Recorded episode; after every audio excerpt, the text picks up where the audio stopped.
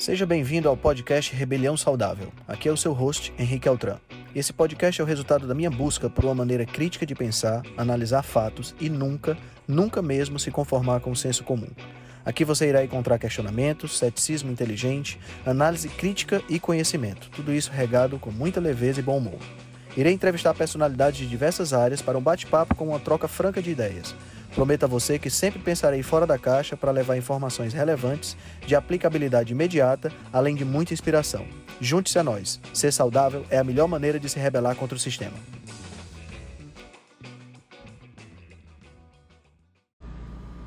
E galera, boa noite! Começando a nossa mais uma live rebelde. Dessa vez um pouquinho mais cedo, né? Já que o nosso convidado está a quatro horas de fuso da gente, né? Ele está neste exato momento em Portugal. E nós vamos começar um pouquinho mais cedo hoje para contemplar. Já são 10 horas lá e exatamente por conta disso a gente vai começar um pouquinho mais cedo. Mas nós temos assuntos muito legais para a gente conversar hoje e vocês não perdem por esperar. Vamos ver aqui se ele já entrou. Não, ainda não. Então, vamos aguardar o nosso convidado. Para quem está chegando aí na live, boa noite, sejam bem-vindos. Essa é a nossa live de toda quarta-feira.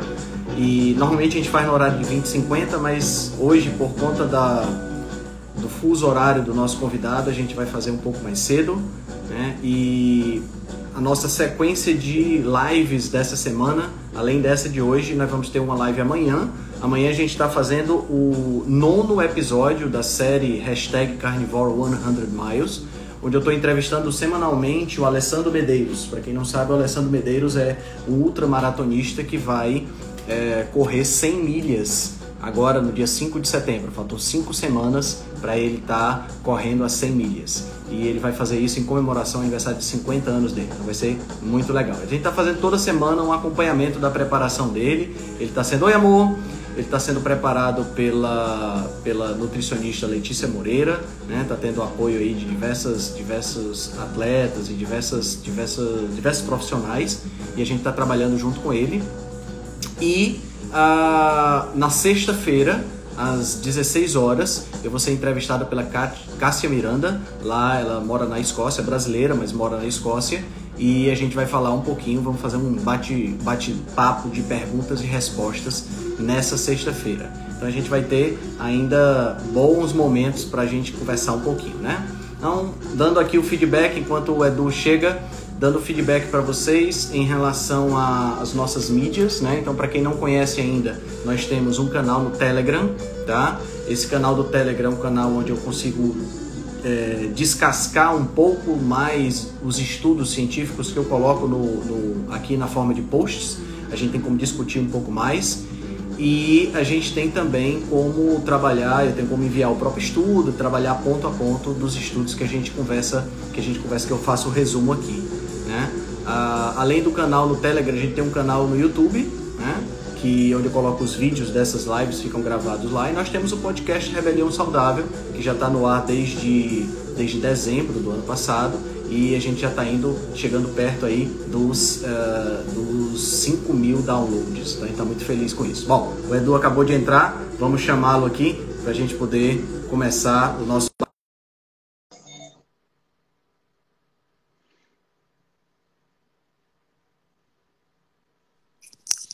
E aí, Edu? Opa! Boa noite. Beleza?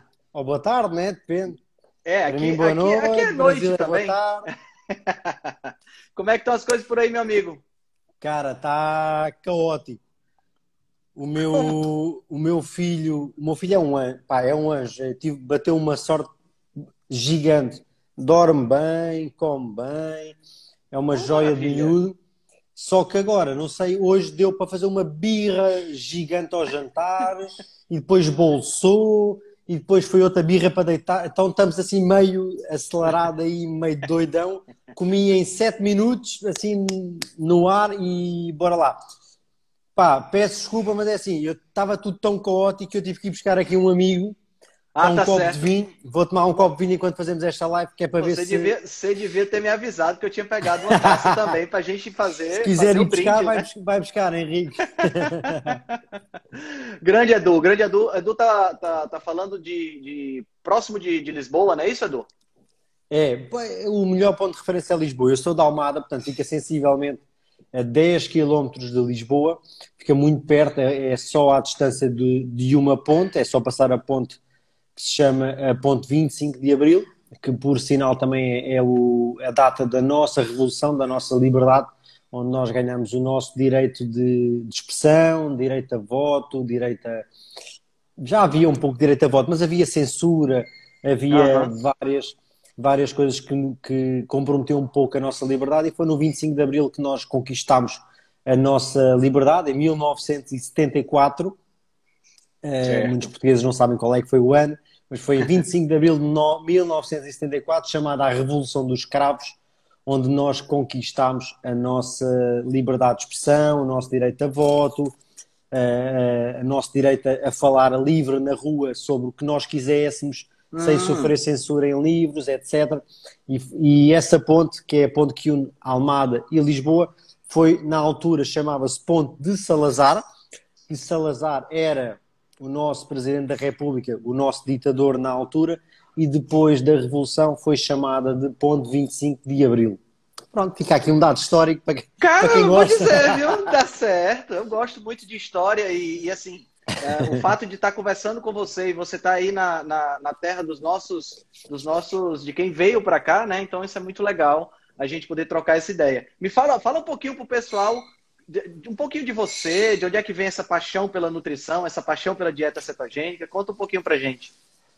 Olha, cara, de, olha, eu, que, eu quero te até, até atrevo vou falar aqui uma coisa que possivelmente metade ou mais metade das pessoas nem não sabe que é o meu nome completo, eu não me chamo Eduardo Rodrigues primeiro e último nome, eu chamo Eduardo Rodrigues dos nomes do meio. O meu nome completo é Edgar Eduardo Rodrigues Mourão. O que acontece é, ou seja, eu sou Eduardo Rodrigues no meio, mas eu já te vou explicar o porquê que eu utilizo o Eduardo Rodrigues neste mundo de alimentação. Eu cresci com a minha mãe a ensinar-me que a alimentação era a solução de tudo. Ela não conhecia a cetogénica, não conhecia a low carb, mas ela sabia, à sua própria maneira, que a alimentação e os nossos hábitos de vida era um espelho da nossa consequência, tanto a positiva como a negativa. E eu cresci dessa forma, crescia uh, a aprender. Por exemplo, eu ficava doente, eu não tomava, não tomava remédio. Eu tomava um xarope que a minha mãe fazia, por exemplo, com mel, cenoura, limão, certo. com várias coisas desse estilo eu estava a crescer, eu estava, eu sentia-me fraco, a minha mãe fazia mais uma mistura ali de alimentos, a minha mãe tinha muito cuidado nisso. Infelizmente, na altura, não havia informação sobre a low carb, sobre a cetogénica, então a minha mãe não me pôde aplicar isso. Eu acredito que se na altura houvesse esse tipo de informação, seria a maneira como eu, como eu iria crescer. E estou-vos a contar isto porque não é para vocês saberem minha, como, o que é que a minha mãe me dava de comida, nem nada disso, mas é porque eu, quando eu, com 20 anos, apaixonei-me pela nutrição. A minha formação académica e profissional tem a ver com gestão, com financeira, banca uhum. e investimentos, gestão de tesouraria. Uh, antes de eu me dedicar a isso, eu era diretor nacional em França de, uh, da parte toda tesoureira e financeira de uma empresa de, de câmbios. Depois vim trabalhar em Portugal em, em bancos e hoje dedico-me a isto. O que é que acontece? Eu, quando cheguei aos meus 18 anos, eu não tive a oportunidade de entrar logo na faculdade e o que eu decidi fazer foi entrar logo a trabalhar, porque era necessário que assim fosse. Eu comecei logo a trabalhar, aos 20 anos apaixonei-me por nutrição, porque na altura eu era, vocês chamam de marombeiro, né? E eu fazia musculação, né? Para quem está em Portugal, é, são, é a galera que faz musculação, são os marombeiros. E eu apaixonei-me por, por esse mundo e eu comecei a estudar numa tentativa de melhorar a minha, a minha performance e o meu resultado físico. O que acontece foi que eu sempre estudei assim, sempre apliquei em mim, entretanto fui fazer a faculdade de gestão enquanto eu trabalhava, sempre a, sempre a fazer o estudo de nutrição por conta própria, a pagar cursos uhum. do meu bolso, a investigar por mim mesmo. No último ano de faculdade, uh, portanto, isto foi há sete anos atrás. No meu último ano de faculdade já eu tinha muito, muito conhecimento sobre nutrição. Apareceu uma doença autoimune chamada psoríase. Quem não sabe, a psoríase é uma doença em que a nossa pele acaba por se defender contra ela própria, acaba por criar uma crosta, uma ferida e uma carapaçazinha. Normalmente vocês vão encontrar a doença da psoríase nos cotovelos, nos joelhos, portanto, em dobras cutâneas é onde vocês encontram. Eu tive a baita da sorte de ter a psoríase na cara, né? que é aquela coisa Putz. que a gente, a gente vai à net e procura psoríase, as pessoas parecem uma tartaruga, e eu tive logo a sorte de ser na cara. Foi logo aqui, pau. Então imagina, imagina, oh, Henrique, eu com 26 anos, psoríase na cara, e eu penso, bacana. E eu fui investigar, a psoríase em Portugal é conhecida como a doença dos três nãos, que é não se apanha, não se pega e não se cura. E aí nesse momento eu lembrei-me do que é que a minha mãe sempre me ensinou, que é tudo na vida tem, tem solução, só a morte é que não tem solução. E normalmente na alimentação é onde está a nossa solução. Então, pá, e eu fui à procura, parti nessa procura, procurei nessa investigação que era, eu não me vou convencer que a, que a psoríase não tem cura, eu vou encontrar uma solução para isto. Certo. Se não for uma cura, pelo menos vai ser uma melhoria e uma suavidade dos sintomas. E eu comecei realmente a entender que havia certos alimentos que eu comia que diretamente na pele eu sentia logo a diferença da minha psoríase. Imagina, posso-te falar o exemplo da batata frita. Eu ainda não tinha acabado de almoçar e estava a comer uma batata frita, eu começava a sentir a cara a arder. Caramba, ardia, era cara efeito ardia. imediato. Direto, direto. E agora imagina a saturação que o meu corpo tinha para, na hora, se transformar nisto. Na altura, eu encontrei uma página de Facebook, nem sei se havia Instagram sequer, se havia, ninguém usava, eu encontrei uma página de Facebook já desativada de uma rapariga que eu tenho muita pena de não saber quem é, porque eu gostava muito de falar com ela e de agradecer, porque ela foi a porta de entrada para tudo isto. E ela falava que tinha tido psoríase, que através de reduzir grãos, carboidratos, obviamente processados e por aí vai, uh, tinha tido uma melhoria e tinha atingido a cura. E eu pensei, por que não? Eu não vou morrer por comer de maneira diferente, não tem surpresa nenhuma, vou tentar, não é? Claro, Pior claro. do que o que está não vai ficar. E eis que eu descubro a cura para a psoríase. Na verdade, não é a cura da psoríase. Na verdade, é a psoríase, como tantas outras doenças auto, autoimunes e tantas outras que nós poderemos falar uh, na continuidade aqui desta live, essas, essas doenças elas manifestam-se por haver uma alimentação errada. Então o que acontece não é a psoríase que cura essa doença. O que a gente faz é, nós tiramos o que nos causa a doença, né? e quando fazemos uma alimentação cetogénica não temos essa, essa parte que é o causador da doença autoimune e de tantas outras, como diabetes, hipertensão, uh, doenças de Crohn, refluxo gástrico, etc, etc, etc. E eu, quando encontro a minha cura, eu vou partir nesse, nesse momento, há sete anos atrás, eu vou partir à descoberta do que é aquilo. E eu pensei, nossa, eu na altura trabalhava na Mercedes, portanto, numa marca de referência automóvel, era gestor de stocks uh, de peças de automóveis, e eu conhecia lá um senhor também que tinha psoríase há mais de 20 anos, e eu pensei, nossa, eu consegui, ele vai conseguir, mais gente vai conseguir.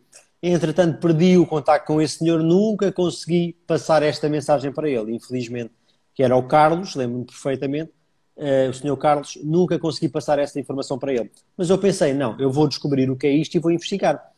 Na altura não havia o que existe hoje. Não havia Dr. Soto, não uhum. havia Doutora Janaína, não havia toda esta gente massa da cetogénica, da low carb, não havia, não existia. A informação em português não existia. Felizmente, eu sou fluente na língua inglesa e tive a sorte de encontrar gente como o Thomas DeLower, o Dr. Eric Berg, uh, o professor Tim Noakes, o. Agora esqueci, o jornalista que foi um dos primeiros pioneiros que, que escreveu Gary o, Taubes. o, Gary Taubes Portanto, eu tive a sorte de encontrar esse- o Dr. Jason Fung, tive a Aham. sorte de bater nesses caras e de entender a língua deles. E foi aí que eu comecei a investigar, a investigar. E, entretanto, descobri um mundo que era cetogénica e eu pensei, não, eu não consigo eh, esconder isto do mundo. Eu vou adotar isto como missão da minha vida, que é passar a cetogénica de forma simples, descomplicada, para que mais pessoas consigam entender isto de maneira a curarem as suas doenças, desde obesidades, resistências insulínicas, etc., que nós já vamos falar. Aham. E, e aí vai um pouco naquilo que eu comecei por falar que era o nome, que é a minha mãe perdeu o pai aos 7 anos. E eu nunca conheci o meu avô. E o meu avô chamava-se exatamente os meus nomes do meio, que era Eduardo Rodrigues. E eu pensei, olha, se calhar é o meu nome, portanto eu não estou a mentir para ninguém, é o meu nome de facto, mas eu vou prestar esta homenagem para a minha mãe. Então eu adotei Legal. o Legal. nome Eduardo Rodrigues, pronto. E aí começa toda essa minha caminhada.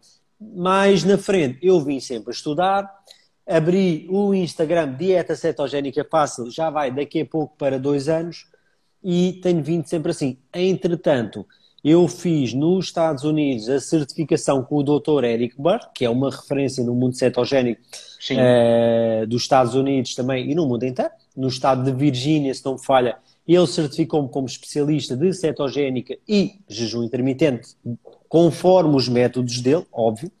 E atualmente estou a fazer também a certificação de Nutritional Advisor com o professor Tim Noakes, através da Noakes Foundation.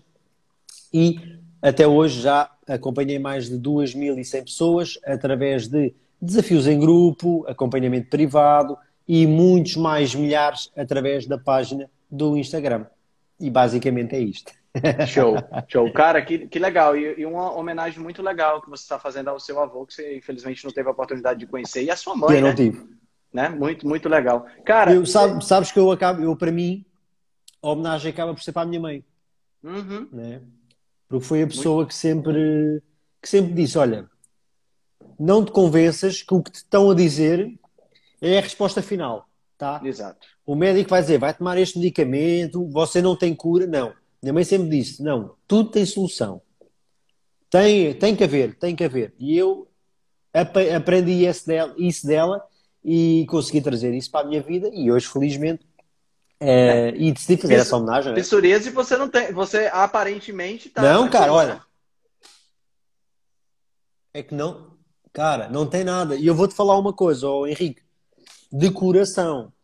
Eu, na altura, agora imagina, 26 anos, tu estás no teu, no teu pico de juventude, não é? Aham. E tu estás preocupado com a tua imagem, o que é que as pessoas vão achar, Sim. e tu tens psoríase na cara. Henrique, eu vou-te falar.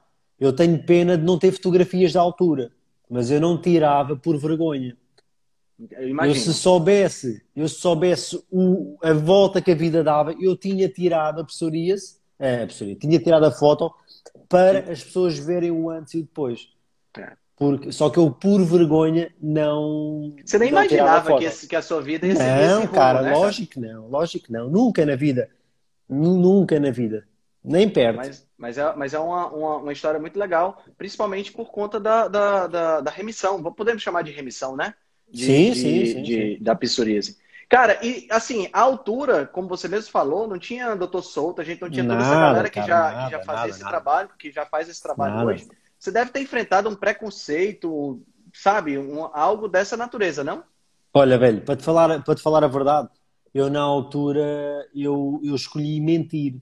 A verdade é essa, que é eu depois, obviamente não estamos a falar do início, porque no início a gente está a tentar, está a procurar e vamos Uhum. com os amigos, vamos tomar uma cerveja, vamos comer uma batata frita porque estamos em, em, em evento social, tudo bem.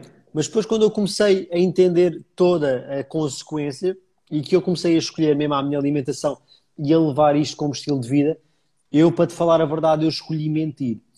Porque eu, no início, tentei, tentei enfrentar o mundo e dizer: não, isto é o meu estilo de alimentação, é assim que eu como. E as pessoas: não, não pode ser, estás a consumir muita gordura, gordura saturada, ataques cardíacos, vai entupir as veias, o colesterol. Assim, não, não é nada disso, vocês não estão a entender. E a galera, pim, batia, batia, batia. E eu acabava todos os eventos sociais, todos os momentos de convívio eu acabava chateado ou com uma discussão. Sim. E o que é que eu acabei por escolher para ir? Eu vou mentir. Nós vamos num evento social, toda a gente está a tomar álcool, eu não vou tomar. Cara, você não toma? E eu falava, não, olha, ontem abusei, acordei muito mal hoje, nem vou, nem vou beber. E a galera, pá, malucão, bebeu demais ontem, doidão e não sei o quê, hoje não bebe, pá, valeu. pá, eu tá comecei certo. a fazer isso. É. Ou, ou, então, então eu não como uma, uma batata frita, assim, olha, até estou mal disposto, nem vou jantar, não quero jantar, não, não me estou a sentir bem. Ah, pá, então olha, tranquilas, melhor. E eu comecei a fazer isso. Mas no início foi complicado. Mas ainda hoje é complicado, porque ainda hoje não se fala Sim. disto abertamente. E, e ainda, ainda. Não foi ontem, foi antes de ontem. Eu falava com a, com a Elis, foi uma convidada minha de uma live. Um, e falava disso com ela: que é uma pessoa puxa de um cigarro, tem uma batata frita no prato e vai pedir uma mousse de chocolate. Está tudo bem, é normal. Você Ninguém diz que não quer a batata é. frita, pede uma salada, não vou tomar álcool, quero uma água com gás. Nossa, Radical. Não, você está doido. Não, é. vai te matar. Isso vai te matar. Não, o que é que você vai fazer à sua vida? Não faz. Nossa, meu, o que é que se passou no mundo para tudo isto acontecer? Está tudo ao altura, contrário, eu... né? Está tudo, é, ao tudo ao contrário. Hoje em dia, também a idade ajuda, a confiança ajuda, e depois as pessoas, os meus amigos também sabem o que é que eu faço da vida, então nem tentam sequer contrariar. Eu hoje é, é abertamente, eu falo, não, olha, não vou comer porque eu estou de jejum. Ah, isso vai-te fazer mal assim, olha, nem, nem, não vale a pena entrar por aí. É, não, não vale, vai, a, pena, não, não vale a pena liberar cortisol por não, disso, não. Não, não vale. E, mas na altura não se falava nada, foi difícil. E eu acabei por escolher mentir porque simplesmente as pessoas não entendiam. Sim. Aí me fala uma coisa, hoje aí em Portugal já é, já é assim algo mais. Porque assim, quando a gente está aqui no Brasil, a gente pensa que Portugal, Europa, é uma coisa mais desenvolvida em termos e tal. Cara, e não é. Como é não que é, é aí? Não é, não é. Olha, eu vou-te falar, e vou-te falar como português, e vou-te falar como europeu, porque sou, eu até tenho. Viajei bastante na Europa, conheço muitos países já vivi em Paris, conheço outras realidades e tenho amigos que trabalham fora, tenho família que trabalha fora. É assim, a Europa talvez seja mais desenvolvido do que o Brasil no sentido de infraestruturas, habitação, eh, apoios sociais, apoios económicos. Eu não duvido que seja mais desenvolvido do que o Brasil. Agora, eu vou-te falar uma coisa, Henrique o europeu, seja português, seja espanhol, seja francês, seja alemão, ele vai sempre achar que tem razão. Tu vai falar com o português, o português vai falar: Não, eu tenho razão, acabou, não quer sequer escutar. Tu vais falar com o espanhol, o espanhol vai dizer: Não, eu tenho razão. Não, o que é que diz em Portugal? Não, isso é mentira, eu tenho razão. Tu vais à França, é igual. Não, eu é que tenho razão. O que é que disse o português? O espanhol diz. Não, olha, são doidos. Não, eu tenho razão. E a Europa acontece muito, muito, muito isso. E no que toca à alimentação, é preciso lembrar uma coisa, que é, oh Henrique, nós podemos ser mais desenvolvidos em muita coisa. Mas o, o, a consequência de sermos desenvolvidos acaba por também trazer consequências. Ou seja, enquanto no Brasil ainda tem muito aquela pessoa que diz: Ah, mas a minha avó comia isto, mas o meu pai comia isto, e tão bem, eu que estou a fazer errado, eu que estou doente. Na Europa não acontece. Na Europa tens o sistema de saúde que te diz o que é que é. O homem da bata branca é Deus, entende? É Deus. Ele falou uma coisa, é verdade, acabou. Todo mundo é mentira. O que ele falou é verdade. Entendi. Isso é uma consequência também. Então, respondendo à tua pergunta, Portugal é assim, Henrique, assim, fechado. Mas não é só Portugal, é a Europa inteira. Entendes? Europa inteira. Tu, para teres uma ideia, em Portugal, mais ou menos aceite, e não é por toda a gente, é um bocadinho, é a doença paleo. Ou seja, nós da doença paleo vamos ter que caminhar para uma low carb primeiro, para depois de uma low carb caminhar para uma cetogénica e depois de uma cetogénica uma carnívora e um jejum, etc. Agora imagina Entendi. o que é que nós temos para andar. Brasil, neste ponto, está muito à frente de Portugal até porque as pessoas têm uma vantagem dos portugueses, que é, e atenção, eu sou português, filho de português, eu sou 200% português. Eu estou-vos a falar isto porque é a realidade. E o português que não aceitar, meu amigo, olha, é verdade, não tem... quero nem é saber, a verdade é, é, essa. Abre o olho e enxerga. E eu amo o meu país e não troco por nada, mas a verdade é essa, que é, o brasileiro tem uma coisa boa, que é, o brasileiro tem um problema, certo? Seja o problema que for, obesidade, doença, o que for. E o, e o brasileiro vai falar: quem é que me vai ajudar? Quem é que me vai dar a, a mão? É o Edu? É o Henrique? É o médico? Não sei. Quem é que me ajuda? Tu tens a cura para o meu problema? Bora, vamos tentar. E ele tenta. E ele conseguiu um resultado, ele vai falar para os amigos: olha, escutem este cara. Ele não é médico, não é nutricionista, é um cara normal, mas que sabe muito. Topa a matéria desse gajo porque esse gajo é bom. Uhum. Tu vais falar com o português e o português vai-te falar: Mas espera aí, então, mas eu tenho diabetes, eu sou obeso, mas tu, o que é que tu estudaste? E eu disse: Olha, eu tenho 12 anos de estudo de nutrição, 7 anos de cetogénica, sou especializado nos Estados Unidos, estou na África do Sul a fazer outra especialização. Está bem, e o teu curso? És médico? És nutricionista? Não.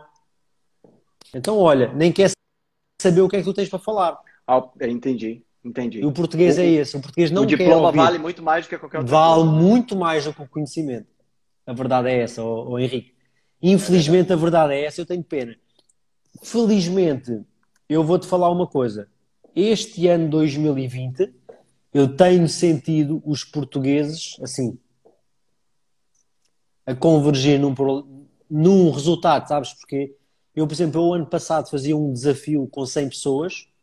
Eu, em 100 pessoas, eu tinha 90 brasileiros e 10 portugueses. Uhum. Eu, hoje em dia, faço um desafio de 100 pessoas. Eu posso te falar que eu tenho 35 portugueses e tenho 65 brasileiros. Entendes ah, a diferença? Já... Como é que a mente começa a mudar? Mas isto é um processo lento. Claro, é um processo longo. Claro. claro. É, é, é a realidade de cada, de cada país e eu acho que tem a questão cultural é muito forte aí. A gente, por ter aqui alguns profissionais que realmente já vem fazendo esse trabalho há muito tempo, né? Doutor Souto, que já desde 2011 isso. ele já vem com o blog dele e tudo mais, eu acho que isso ajuda bastante. Bom, muito, cara, sem dúvida. Uh, me fala, me, vamos, vamos entrar nessa questão da dieta cetogênica, falar um pouquinho mais da questão de, de positivo, de efeitos de, de ciência, um pouquinho por trás disso o, o que é a dieta cetogênica, né? Por que, que tem esse nome? Como é que a gente pode explicar isso para a galera que está assistindo a gente? Então, para quem não sabe, ou para quem sabe pouco, a dieta cetogênica é uma dieta que é baixa no consumo de carboidrato, baixa no consumo de açúcares, praticamente pouco ou nenhum processado, e o que ela vai tentar fazer é ir buscar umas boas fontes de proteína, uma boa fonte de gordura e atenção, proteína e gordura. A gordura não anda aqui sozinho, tá, pessoal? Isso é um dos erros. E a ideia é colocar o nosso corpo numa coisa chamada estado de cetose. Esse estado de cetose acontece quando o nosso corpo tem pouca glicose, que vem do consumo excessivo de carboidrato e de açúcar, e quando nós conseguimos que é queimada em primeiro lugar por ser uma substância tóxica, tal como o álcool, ok? E depois nós entramos em cetose. Então, quando nós criamos uma, quando nós fazemos uma, uma utilização de uma alimentação cetogénica, nós vamos permitir ao nosso corpo entrar nesse estado de cetose. Esse estado de cetose uh, vai utilizar os, os corpos tónicos como fonte principal da energia, que é basicamente, trocando por miúdos, utilizar a gordura como fonte principal da energia.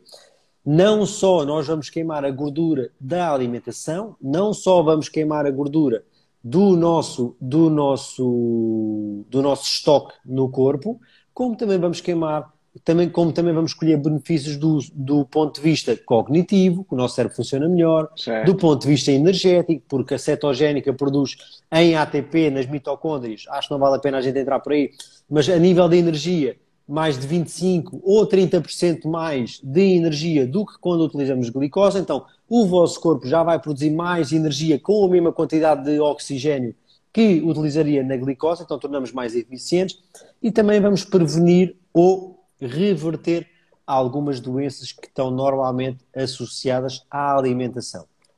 É interessante isso, isso que você falou, que é essa questão do, do, carboidrato ele se transformar em glicose e a glicose ser tóxica, que nem, que nem o álcool, né? Tanto é que o processo de regulação da quantidade de glicose no sangue é uma coisa muito fina, né? A gente não tem qualquer desvio, o corpo já trata de baixar isso aí, porque a gente realmente não pode ter uma quantidade muito alta. Eu estava tava refletindo sobre isso, é interessante. Ô, Henrique, ô, Henrique ah. tem uma coisa. E é preciso a galera lembrar que a galera corta a gordura da alimentação, tem medo de engordar e continua a engordar. De onde é que vem essa gordura? Essa gordura vem do carboidrato, do excesso de glicose. Porquê? Porque o nosso corpo tem um limite de armazenamento de glicose. Sim, quando não é sim. nas células, quando não é no músculo, é no fígado, gerando cetose hepática. Quando não dá mais, ele converte em gordura porque aquela glicose não pode andar a circular livre, entende? Exatamente. Porque é tóxico, não é? Exato. E no sangue todo, se você pegar uma pessoa como eu, você, no sangue todo a gente tem 4 gramas de glicose. E é, o que é interessante é que a gente tem 4 gramas de glicose e ninguém fala nada quando você vai para uma refeição e come 200 gramas de carboidrato de uma hora só, né? Mas aí, se você comer um pouquinho mais de gordura, que a gente tem muito mais no corpo em quantidade, já é um, já é um, é um crime. Um, é um crime, é assustador. Né? É a gordura da picanha, nossa, o que, é que vai é. acontecer, é. né? Exato. E a gente criou-se uma cultura, né? Quando, come a, quando vai é, comer a picanha, tira a gordura, né? Que, que crime! Não, eu não... Né? Que crime! Eu não é tiro, mas aí a galera que tira. Não sei, não sei para que comem picanha se tiram a gordura, mas está tudo bem. É. É isso aí. Mas tu, sa tu sabes qual é a origem dessa, desse preconceito contra a gordura, né? que é o Ansel Keys, que fez Sim. aquela manipulação do estudo, em que basicamente, fazer um resumo aqui rápido para a galera, que é, imaginem, o, o Dr. Ansel Keys, que devia ser chamado de sapateiro, porque eu percebia se calhar mais sapatos do que medicina, ele agarrou, ele acordou um dia e decidiu sozinho que Gordura saturada causa ataques cardíacos, eh, é mau para a saúde, entopa as veias, etc, etc, etc. Todas as doenças e mais alguma, obesidade, etc. O que é que ele fez? Ele foi à procura de dados que pudessem apoiar a teoria dele. Então ele, ele estudou 22 países onde, onde, onde ele lia o consumo de gordura saturada versus o problema e a manifestação de doenças cardiovasculares, uh, problemas cardíacos, entupimento de veias, etc. E daqueles 22 países, ele escolheu 7 que tinham o resultado que ele queria. De 20... Galera, entendam. De 22 países, ele escolheu 7, que era o que eles queriam. E faltou relacionar isso com... E atenção, e esse 7 não provava que o consumo de gordura vindo de, de, de carne, de manteiga, de azeite, portanto, gorduras saturadas saudáveis, não provava. Era uma coisa que era, naqueles países acontecia haver um alto consumo e uma alta manifestação de acidentes cardiovasculares. Agora, não provava causa e efeito, era coincidência, tá, pessoal? Não é causa e efeito, tá? Se fosse causa e efeito, os 22 países tinham que ter manifestação. Ou Exato. dos 22 países todos. E não faz sentido, está bem, pessoal? E, e, foi daí. Mas infelizmente, Henrique, tu tens razão. Acabou por se popularizar tudo isto. Ainda é. hoje tem a maior parte dos médicos que, para quem não sabe, os médicos não estudam nutrição. Médico não tem nutrição na faculdade, ok? Nutrólogo tem nutrição, nutricionista tem nutrição, mas todas as outras especialidades não têm nutrição na faculdade, ok? Então quando você vai ao médico, ele diz, não, não, você tem que comer de 3 em 3 horas, você tem que comer massa, tem que comer batata doce, tem que comer a mandioquinha. Ele está a falar aquilo porque é o que todo o mundo fala.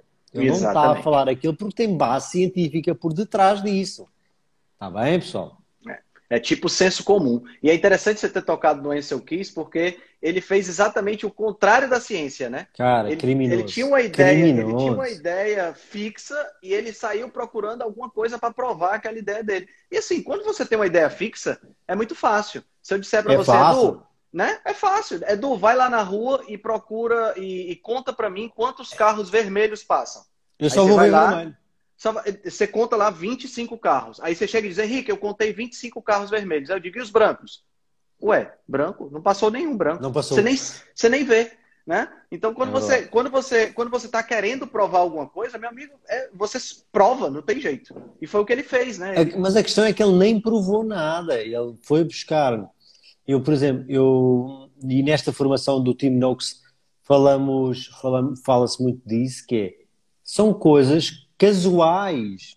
Uhum. Ou seja, não há nenhum teste em que tenhas uma população a fazer tudo. Ou seja, tu tens uma população A e uma população B, todas fazem tudo igual. Mas uma consome gordura saturada, a outra não consome. E depois tu comparas os resultados. Não é isso. Não, não, não teve, foi isso que nenhum, não tem, nenhum teste, nenhum teste, Mas, nenhum oh, ensaio eu, eu falta uma coisa. Tipo. Existem vários caras que eu admiro e eu admiro o professor Tim Noakes por uma razão, que é ele era um professor super respeitado, Sim. um académico brutal, com formação em medicina, um conhecimento gigante, com livros escritos. Uhum. E não sei se tu sabes a história de como é que ele chegou ao mundo da low carb fat. Bom, eu sei que eu não conheço muito bem a história dele, mas eu sei que ele desenvolveu diabetes, né? Então, o que é que acontece? O pai dele morreu de diabetes e ele estava a desenvolver diabetes uh, sem saber. E Mesmo sendo pela... corredor, inclusive, né? Sendo corredor e tendo aquela alimentação perfeita. E o que aconteceu foi que, na altura, saiu um livro escrito por, eu não sei se foi o Revolution Man, uma coisa assim, mas era um livro a apoiar uma alimentação estilo cetogénica. E o que é que ele fez? Como académico, como professor e como investigador, ele foi ler o foi ler esse livro para desmontar aquele livro uhum. e bater no pau. A ideia dele era: vou bater no pau deste livro, que este cara é tá doido, tá doido então não vai matar a gente. Não dá, é. não dá, não pode, não, é doido, não dá, não dá, não dá. E ele, quando lê aquele livro, ele chega no final e pensa: porra, este cara falou tudo. Não, este cara tem razão. Como é que é possível eu ter estado enganado toda a nossa vida, toda a minha vida? É? Estamos a falar de um cara, o Tim Noakes, está com 30 anos de profissão. É. Não, é? Não, estamos a, não é pouco. E ele falou: Não, como é que é possível? Eu nunca pensei nisto. Impossível. E o que é que ele foi fazer? Agora eu vou investigar isto. Não, agora eu vou bater pau nisto. E ele foi procurar e ele viu que esse cara tinha razão e começou a virar-se para, para a low carb high fat, que é a, a, alimentação low carb e a cetogénica, né? é ali um misto das duas coisas. E ele começou a investigar e foi aí que ele disse: Não, isto é a verdade e eu vou defender isto até morrer. E foi aí que ele reverteu o princípio de diabetes e que também levou aquilo um pouco também a peito porque o pai dele faleceu diabético. E uhum. ao que ele diz: Eu não quero que mais gente perca o pai por diabetes. Então eu vou trabalhar neste sentido e vou promover realmente esta alimentação para prevenir ou reverter, eh, principalmente o diabetes tipo 2, né? Um, através da alimentação. Interessante que ele sofreu muito lá, né? Inclusive. Muito... É, não, agora imagina. Ele teve imagina. um processo que durou acho que cinco anos, um processo cara, imagina judicial. a, né? a evolução intelectual daquele cara e o especial que ele é, porque é assim, tu não podes ser uma pessoa reconhecida no mundo, livros escritos, e vens a público falar eu tive enganado durante 30 anos. É. Tudo o que eu escrevi, ah. existe uma melhor verdade ainda. Imagina o que é este cara evoluído de honestidade e de bom coração para vir a público falar isto. Exatamente. E o que aconteceu nessa, nesse processo que ele sofreu em tribunal foi que ele, numa. Eu não, eu não quero estar a mentir, mas eu acho que a história foi mais ou menos esta. Foi no Twitter, que é uma rede Exato, social, foi no Twitter, né? Tem, né? nem Ele falou tem alguma valor, coisa sobre, é, sobre nem gravidez e low tá. carb, né? Houve uma, houve uma senhora que perguntou que estava grávida ou já tinha tido o filho, uma coisa assim, e que perguntou qual é que devia ser a alimentação para o filho. E ele falou o miúdo nasce cetogénico, tem que comer cetogénico e vai morrer cetogénico. Foi algo assim deste, deste estilo. E houve uma nutricionista do pão francês, né? a nutricionista do pão francês que É. sabe a verdade toda, não emagrece ninguém, nem, nem ela própria, né? mas que, que é a verdade própria, anda a deixar as pessoas diabéticas e obesas, mas tudo bem, ela acha que ela tem a verdade. Que processou ele para a ordem dos médicos e que ele teve ainda em tribunal e ele sempre a argumentar e foi um processo muito longo, Foi. Muito caro e que ele venceu. Exatamente. E isso é essa, cara. Exatamente. E ele venceu. E ele, pró- e ele próprio diz que foi tão difícil que se não fosse a mulher, ele possivelmente tinha acabado de cometer suicídio por não aguentar a pressão e não aguentar tudo o que isto e tudo o que isto causou. Todo É o impacto negativo que isto causou. É verdade. Ele é, ele é um, um- é realmente um herói dessa, dessa, dessa É nova mesmo. nutrição. Dessa nova É nutrição. mesmo. E ele tem um livro que é uma coisa assim de grossa, chama The Lore of Nutrition. Não tem traduzido Ainda- para o português ainda. Não É li, show de bola não li porque é, como eu estou a fazer formação nele e acabei por não comprar o livro, mas já, já pensei em comprar. Lore of Nutrition. Lore of E Nutrition. tem também o Lore of Running, né? É, o Lore of Running ele escreveu antes de, de, de começar a, a usar a, a dieta cetogênica e low carb. Ok. É interessante. Deve ser interessante você ler os dois, né? Porque você comparação, uma né? visão, A comparação. né? Faz uma comparação. Muito interessante. É, mas Cara, eu, hoje, fala... eu, hoje, eu hoje encomendei 600, 600 reais em livros na Amazon, então vou, de- vou deixar. Não, cara. E é, é, isso, é isso que as pessoas não dão valor, sabes? É, Que é, a gente vende um e-book que custa 55 reais, vendemos um desafio de emagrecimento que custa 150 reais, o curso do Tim Noakes custou-me 6 mil reais e hoje, gaste- só hoje gastei 600 reais em livros. é verdade. É E verdade. a As galera não dão valor a 55 esse tipo reais é caro. Não tem noção. A galera não tem, não tem, não tem. Não tem noção, cara. Mas mandei vir livros muito, muito bons. Um deles é o novo do Jason Fung. O novo do Sim, é jejum intermitente. eh, Fasting Fast, Lane. não sei Fast o quê. Lane, Yeah. sim. Mandei vir esse.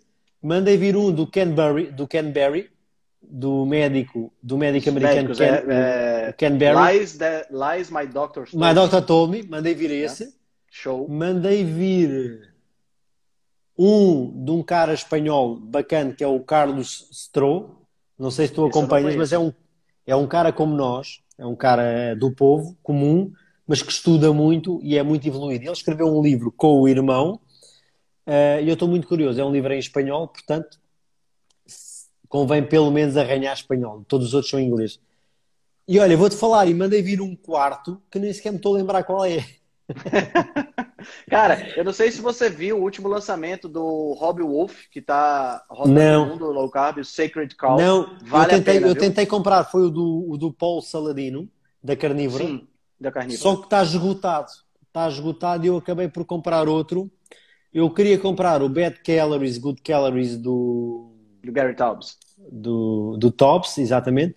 Só que eh, não tinha para entrega, e levava mais não sei quanto tempo, confusão. assim, ah, já sei qual é que eu comprei. Comprei um William qualquer coisa que tem a ver, como é que é aquela?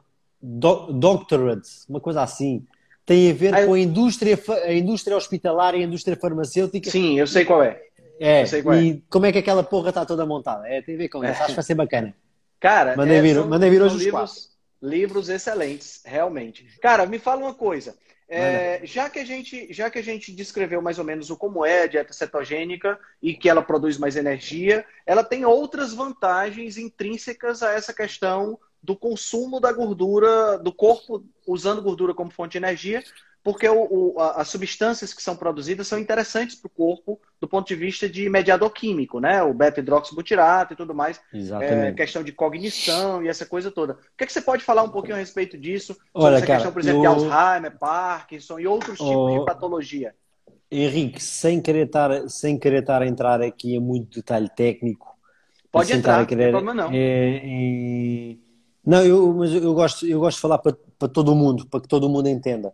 Uhum. E, às- e não é fácil. Uma coisa é falarmos nós os dois, outra coisa é falar com as 80 pessoas que nos estão a ver, que se tu falares em lipídios não sabe o que é, se tu Ah. falares em gordura eles sabem, entendes? Mas eu, eu gostava de falar uma coisa que as pessoas não sabem, que é eh, a mãe quando está grávida, portanto a mulher quando está na gestação, ela produz corpos cetónicos mesmo consumindo carboidrato e açúcar. Porquê? Porque sem o corpo cetónico o cérebro do bebê não iria desenvolver. Então, só aí vocês estão a sentir a importância que estes corpos tónicos têm em nós e no nosso cérebro principalmente. Sim. Quando o bebê nasce, se vocês forem medir, vocês vão medir cetose no bebê. O bebê tem corpos tónicos no sangue, ok?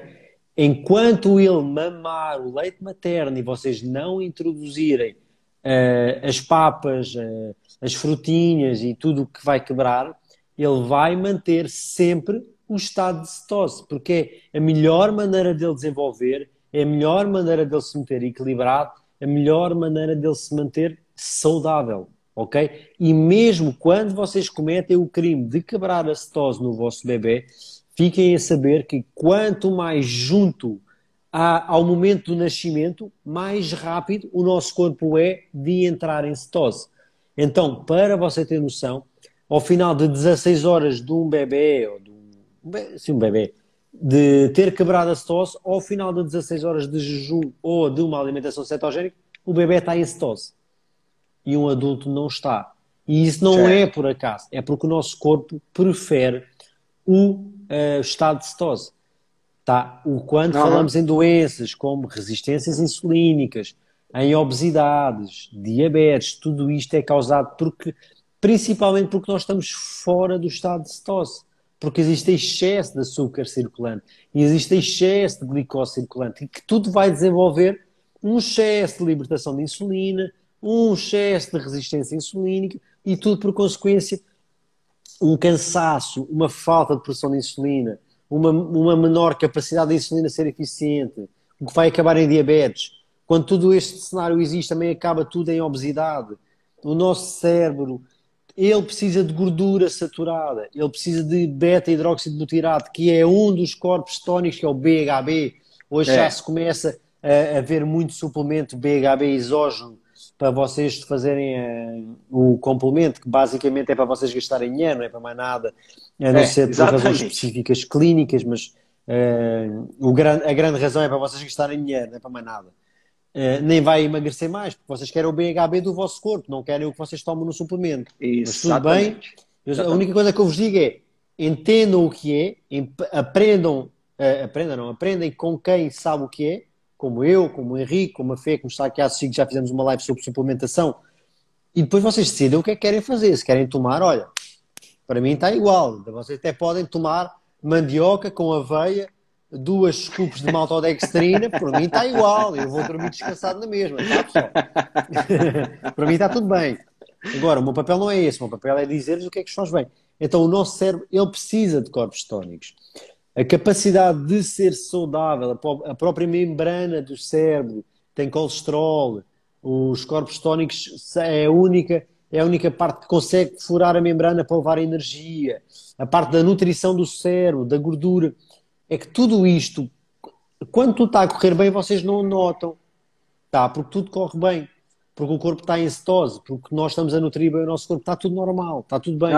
A questão é, quando vocês não estão em cetose, quando vocês estão a consumir o carboidrato, o açúcar, e o vosso, o vosso corpo está generalmente, ou generalizadamente, está intoxicado e saturado em glicose, vocês começam a, começam a colher todos os, todos os malefícios disso. E, e coisas tão simples como acordam cansados, o sono não é reparador, não conseguem fazer uma gestão de peso ou emagrecer, uh, não tem. E é uma coisa que, e às vezes a pessoa pensa que é psicológico, vão falar, não, esta pessoa é preguiçosa, porque vocês não têm capacidade de tomada de decisão, não têm capacidade de tomada de iniciativa, e tudo isso parte do princípio de uma única só coisa: desnutrição.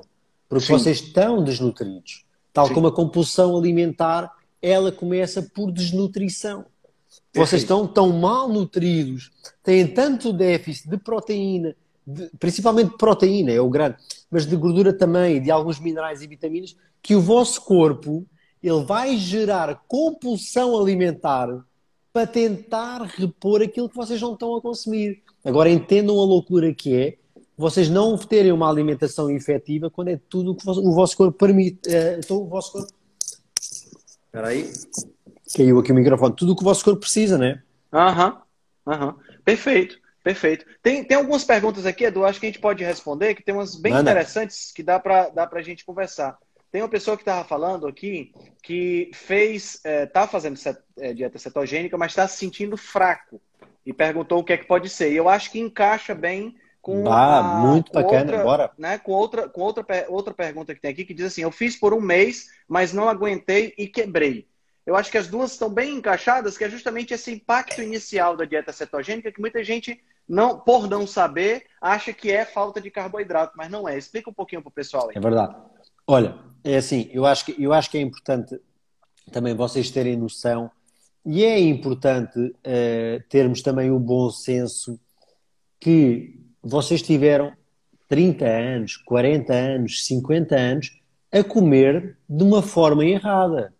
Vocês não podem esperar que hoje acordem e dizem vou fazer cetogénica e o corpo faz isto e está tudo bem. Não. Existe um processo de adaptação. Tá? Isto é o ponto número um.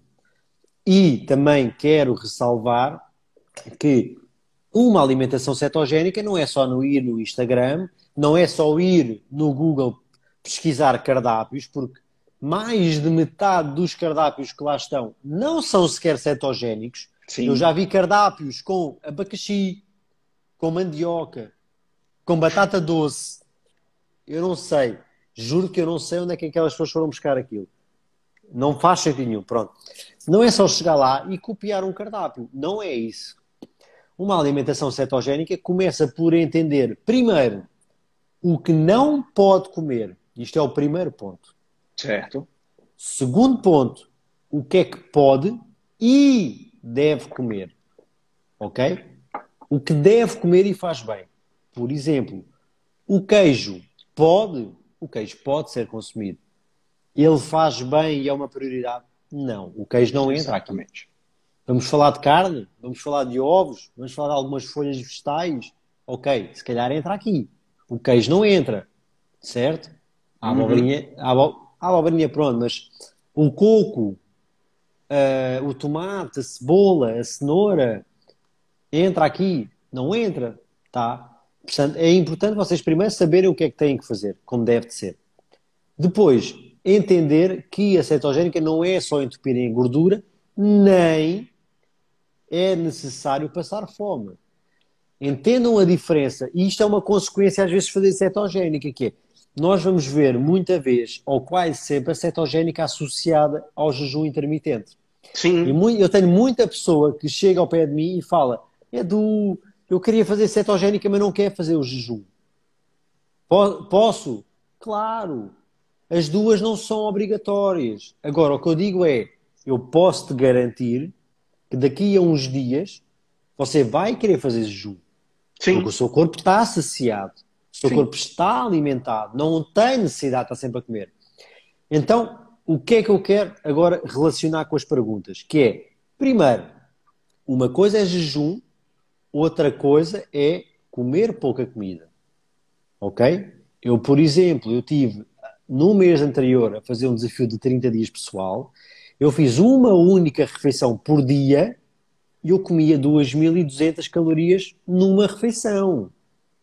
Eu comia 500, 600 gramas de carne mais a gordura, ok?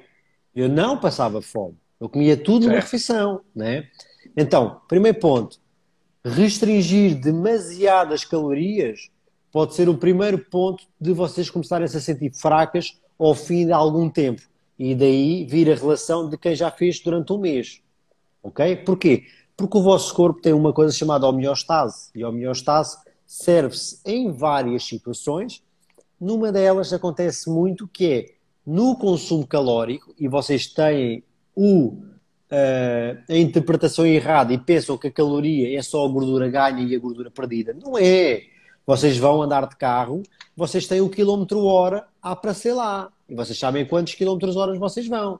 Mas a uhum. bicicleta anda, anda em quilómetro hora, a pessoa corre em quilómetro hora, o carro anda em quilómetro hora, o avião ele conta com pés e conta com milhas, mas pode ser contado como quilómetro hora. Ou seja, o quilómetro hora é uma medida, é uma unidade métrica. O mesmo é a caloria. A caloria certo. é uma unidade energética, é uma unidade métrica.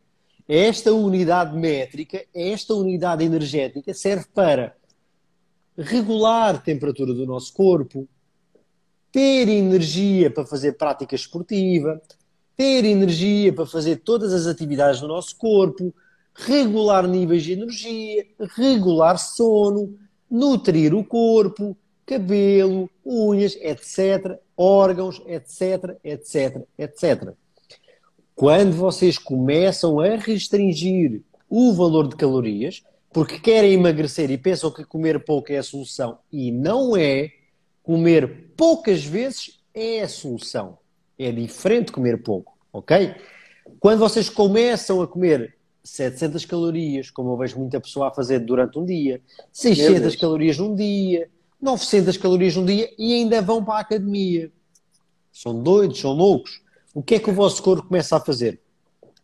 Ele tem duas hipóteses. Ou começa a desligar órgãos, ou começa a selecionar aonde é que vai gastar aquelas calorias. Né? O que é que ele começa a fazer? Então, eu se tenho energia todos os dias para brincar com o meu filho e correr e saltar, então se calhar a gente vai correr aqui, vai cortar aqui na brincadeira, vai correr no saltar, vai cortar no correr e se calhar vamos ficar com energia só para trabalhar. Se eu sou um cara que chega no inverno e nunca tenho frio, não preciso usar casaco, não preciso usar cachecol, então se calhar a gente agora vai cortar um pouco aqui na produção de energia, na produção de calor, uhum. baixamos um pouquinho, pá, e este cara vai ter que se virar. Começa a vestir um casaco, começa a vestir um cachecol e começa a sentir frio. Tá? O que é que tudo aqui acontece? Tanto energia, como temperatura, como sono, como tomada de decisão, como tudo, é uma consequência de vocês terem reduzido o volume calórico.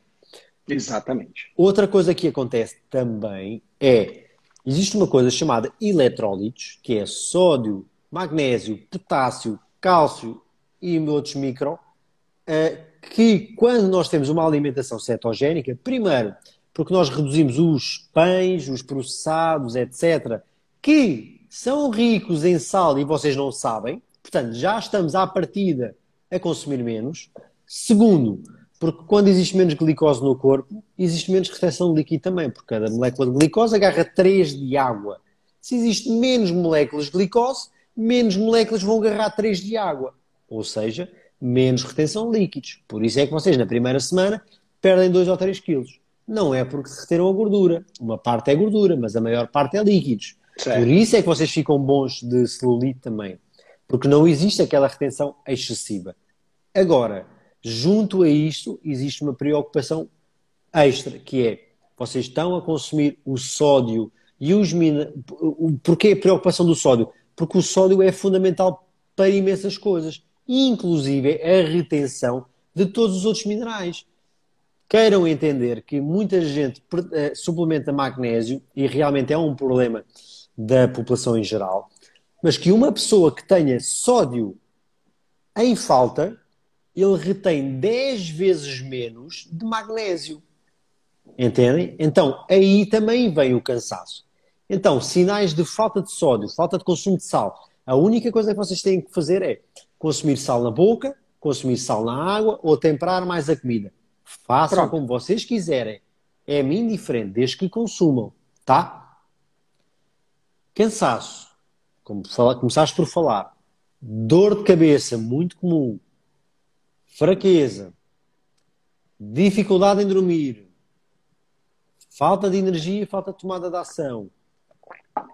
Agora, coisas que também é causado por isso, mas em menor escala câmbrias. Porquê? Uhum. Porque existe menor retenção de magnésio. E vocês podem suplementar o magnésio que quiserem. Se vocês não tiverem a retenção dele, não há milagres. Tem então, que ter a retenção a... do magnésio. Apareceu o aviso aqui de dois minutos da live. Vamos já? fazer o seguinte. Já? É incrível, tem né? Buscar, mas tem que buscar mais vinho ou este chega? Enquanto você vai, vai encher a sua, sua, taça de vinho, eu vou salvar essa e a gente já começa tá, a. Tá, beleza, vai. Fecha, tá aí, fecha que eu volta já já, tá bom? Bora, fecha. Valeu. Até já. Até já já. Então, estamos de volta para a segunda parte da nossa live com o Edu, do Dieta Cetogênica Fácil. Né? Então, ele foi pegar a taça de vinho dele e a gente está retomando aqui a, a nossa live. Sejam todos bem-vindos de volta. Tava, a gente estava conversando exatamente sobre os efeitos iniciais da dieta cetogênica, né? Então, vamos só aguardar o Edu entrar para a gente retomar. Eu gosto muito da forma como ele explica, porque ele explica de uma forma muito didática, né? E ajuda bastante. Pronto, já está aqui. Vamos iniciar.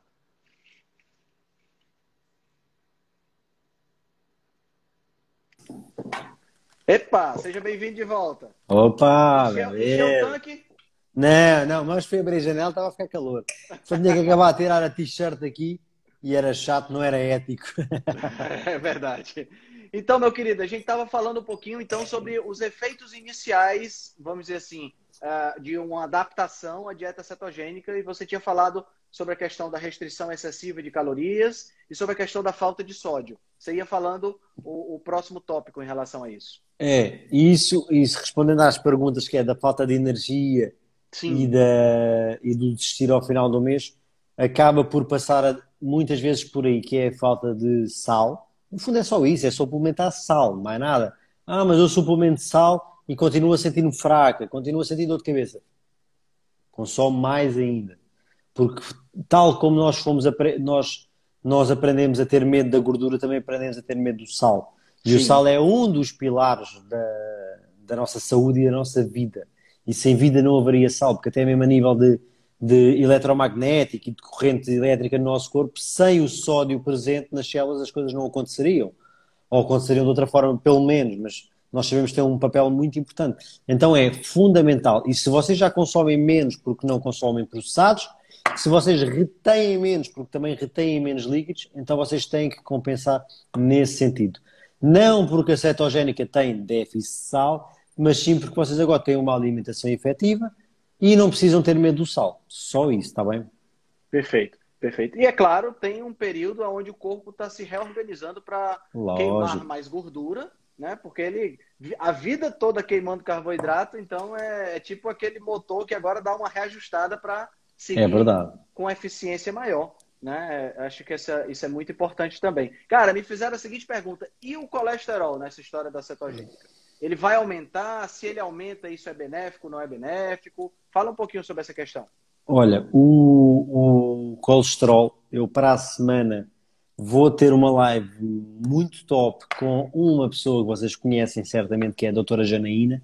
Oh, vamos ter, e vamos, vamos bater um papo sobre colesterol, hipertensão, e também sobre a experiência que ela tem de pré e pós uh, low carb high fat, portanto, uma low carb ou uma cetogénica nos pacientes dela e para ela partilhar um pouco a sua experiência. Ela aceitou o convite, vai ser Legal. muito bacana. Portanto, eu acredito que essa live vai explicar muito melhor para vocês do que eu.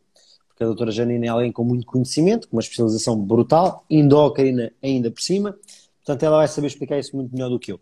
O que é que eu quero que vocês entendam disto? Que é, tal como vocês também entendem que contaram-vos muita mentira de têm que comer 3 em 3 horas, não podem comer gordura, têm que comer carboidrato, existe mais mentiras. O nível do colesterol é uma delas, para vocês terem noção, 70% das pessoas que morrem de, de, de acidente cardiovascular nos Estados Unidos, 70%, portanto 7 em cada 10, têm o valor de colesterol dentro do recomendado. Sim. Então, Sim. se 70% tem o, o colesterol dentro do valor recomendado, o que é que está aqui a passar? Então a culpa é do colesterol? Se calhar não é. Não é? E, é isso, e isto aqui volta um pouco àquela nossa conversa mais inicial do Ansel Keys, que também foi buscar a conversa do colesterol. Então, primeiro é preciso entender aqui várias coisas, que é, o colesterol da alimentação não é o mesmo colesterol do nosso sangue o colesterol da alimentação não vai parar ao sangue, tá? Ponto número um, podem comer os ovos se vocês quiserem, esqueçam, não vai acabar no vosso sangue.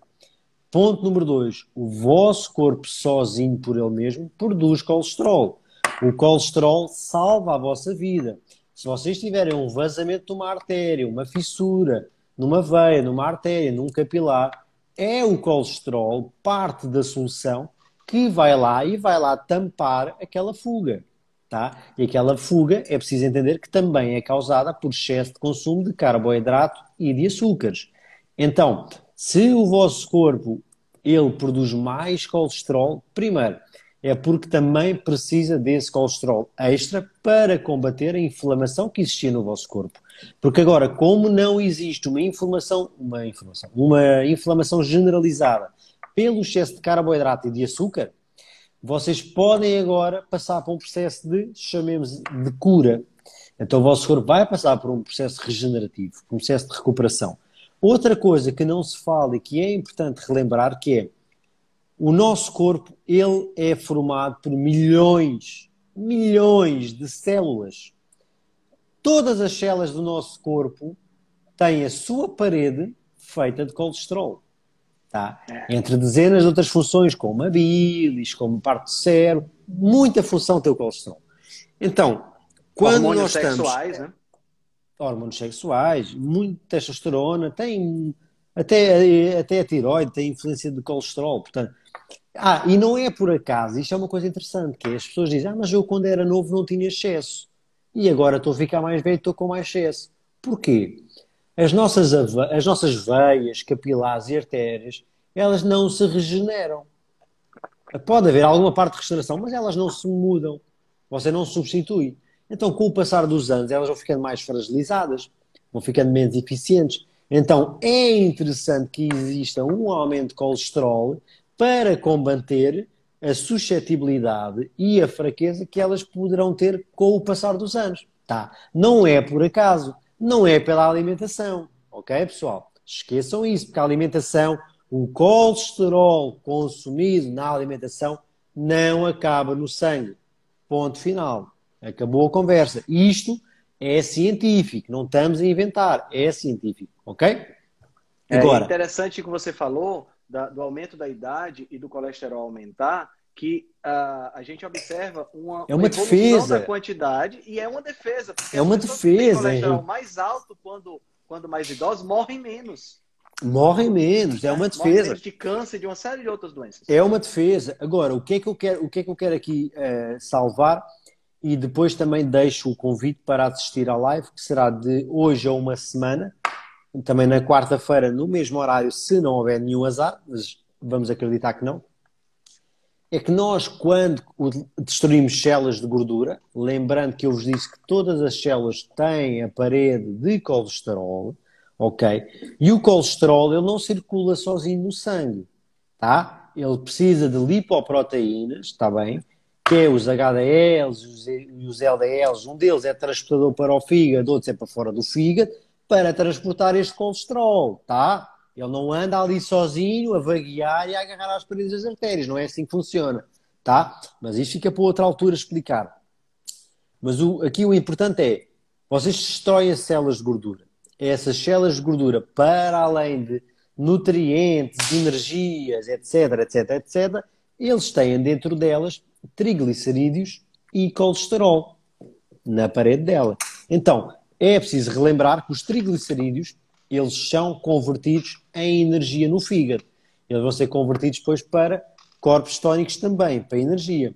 Mas o colesterol não acontece isso, tá? Ele vai ser deslocado para a bilis ou para outras funções do organismo. Então, se vocês estão a passar por emagrecimento, se vocês estão a desfazer células por autofagia ou por estarem em cetose, é normal que exista um aumento de colesterol por conta disto, está bem? super normal, super à vontade.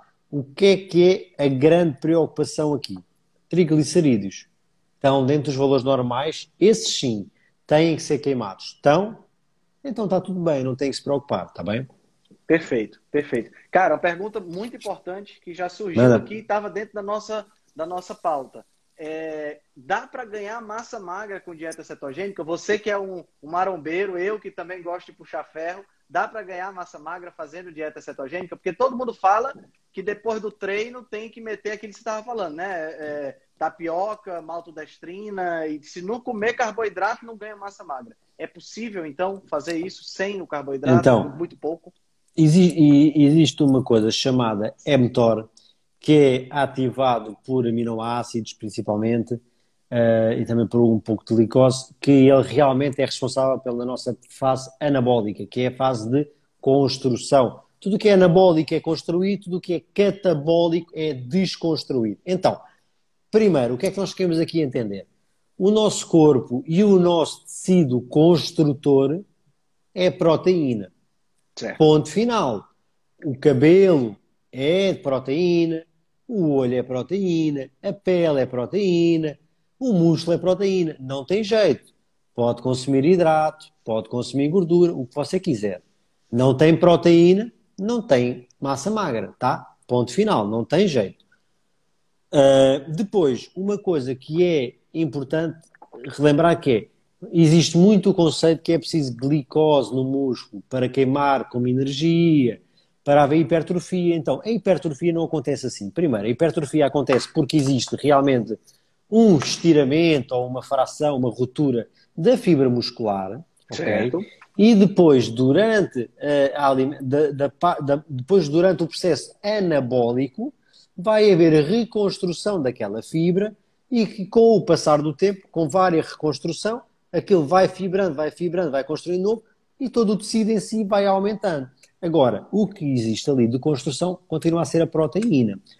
Mesmo o próprio processo de glicose que existe no, de glicogênio no músculo para desempenho desportivo, o nosso corpo tem a capacidade, através do consumo da proteína, através de um processo chamado gliconeogênese, isto vem do, do latim, portanto, neogênese é criar de novo glico de glicogênio, ou de glicose, né? Então quer dizer que nós vamos criar glicose de novo através da proteína. E o corpo consegue fazer isto. Qual é a vantagem de fazer isto através da proteína face ao consumo do carboidrato? É que nós nunca vamos ter excesso, porque o corpo vai produzir, vai gerar a glicose. Para entenderem, glicose e glicogênio é a mesma coisa, só que o glicogênio é um aglomerado de glicose. Pronto. E às vezes eu digo Isso, os dois nomes, pode, pode acabar por confundir.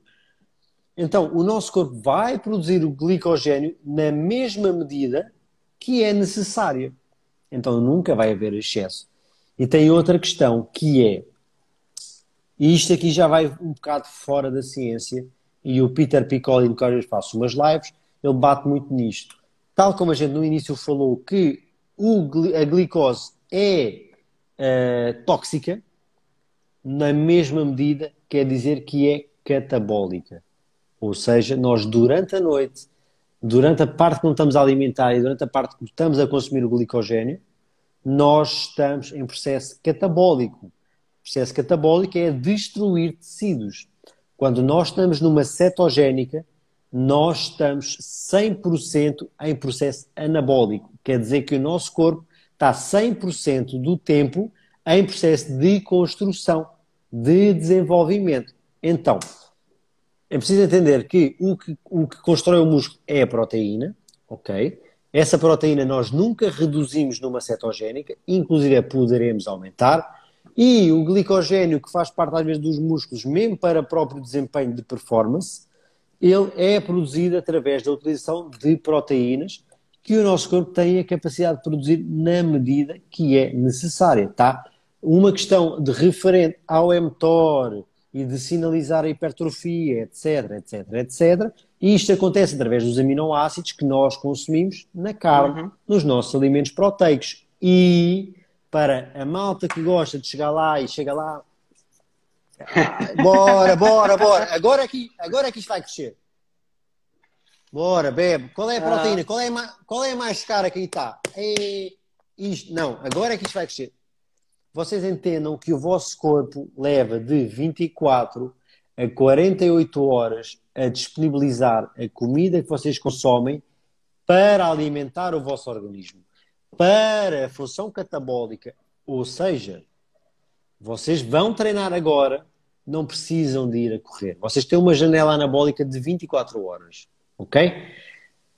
O que vai alimentar o vosso músculo agora no treino e no pós-treino é o almoço que vocês tiveram ontem. É o jantar que vocês tiveram ontem. Perfeito. Então, o que é que eu posso dizer por experiência própria e das pessoas que eu acompanho?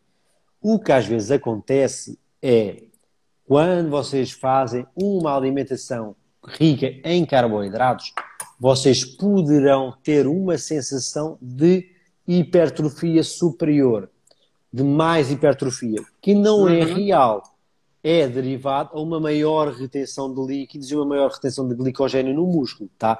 Ou seja, vocês ficam com um maior volume, mas não ficam com mais músculo, tá?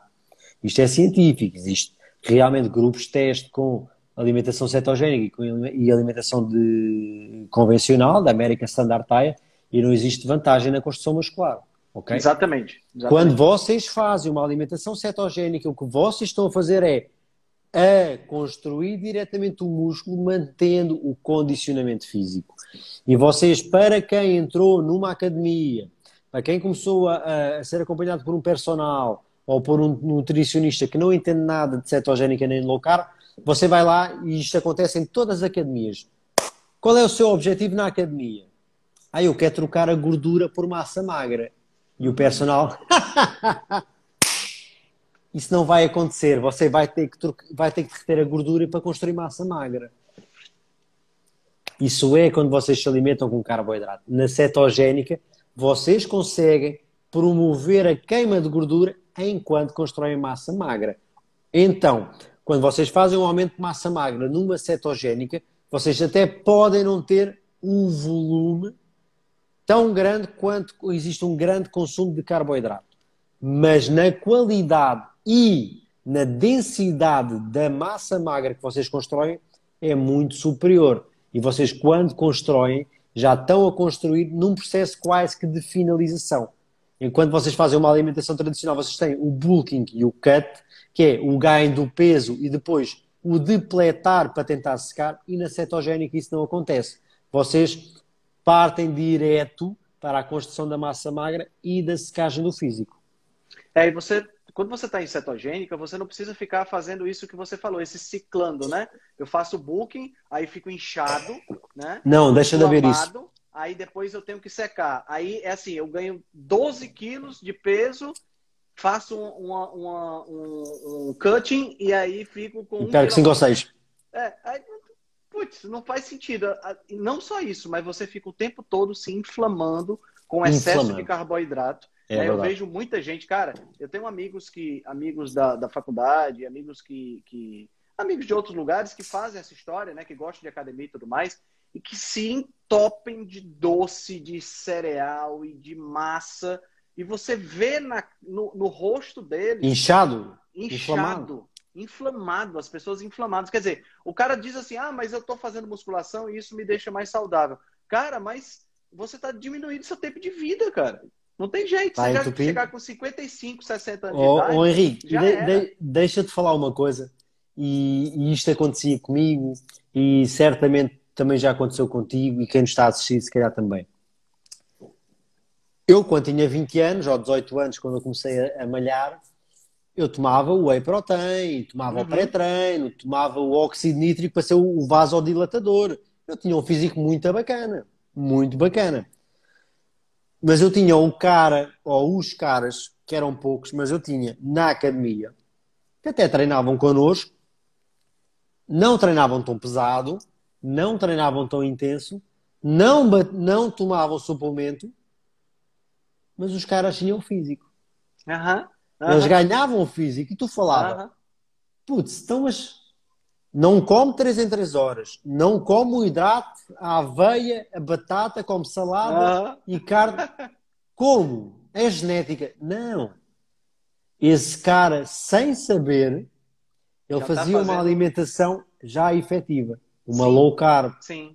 Sim. uma cetogénica. Por isso ele tinha resultado. E hoje eu posso te falar, ó Henrique. E eu fiz os 30 dias e arranquei dos 30 dias sem treinamento nenhum. Portanto, eu introduzi o treinamento e a dieta para a galera ver como era o resultado real, sem suplementação e sem manipulação.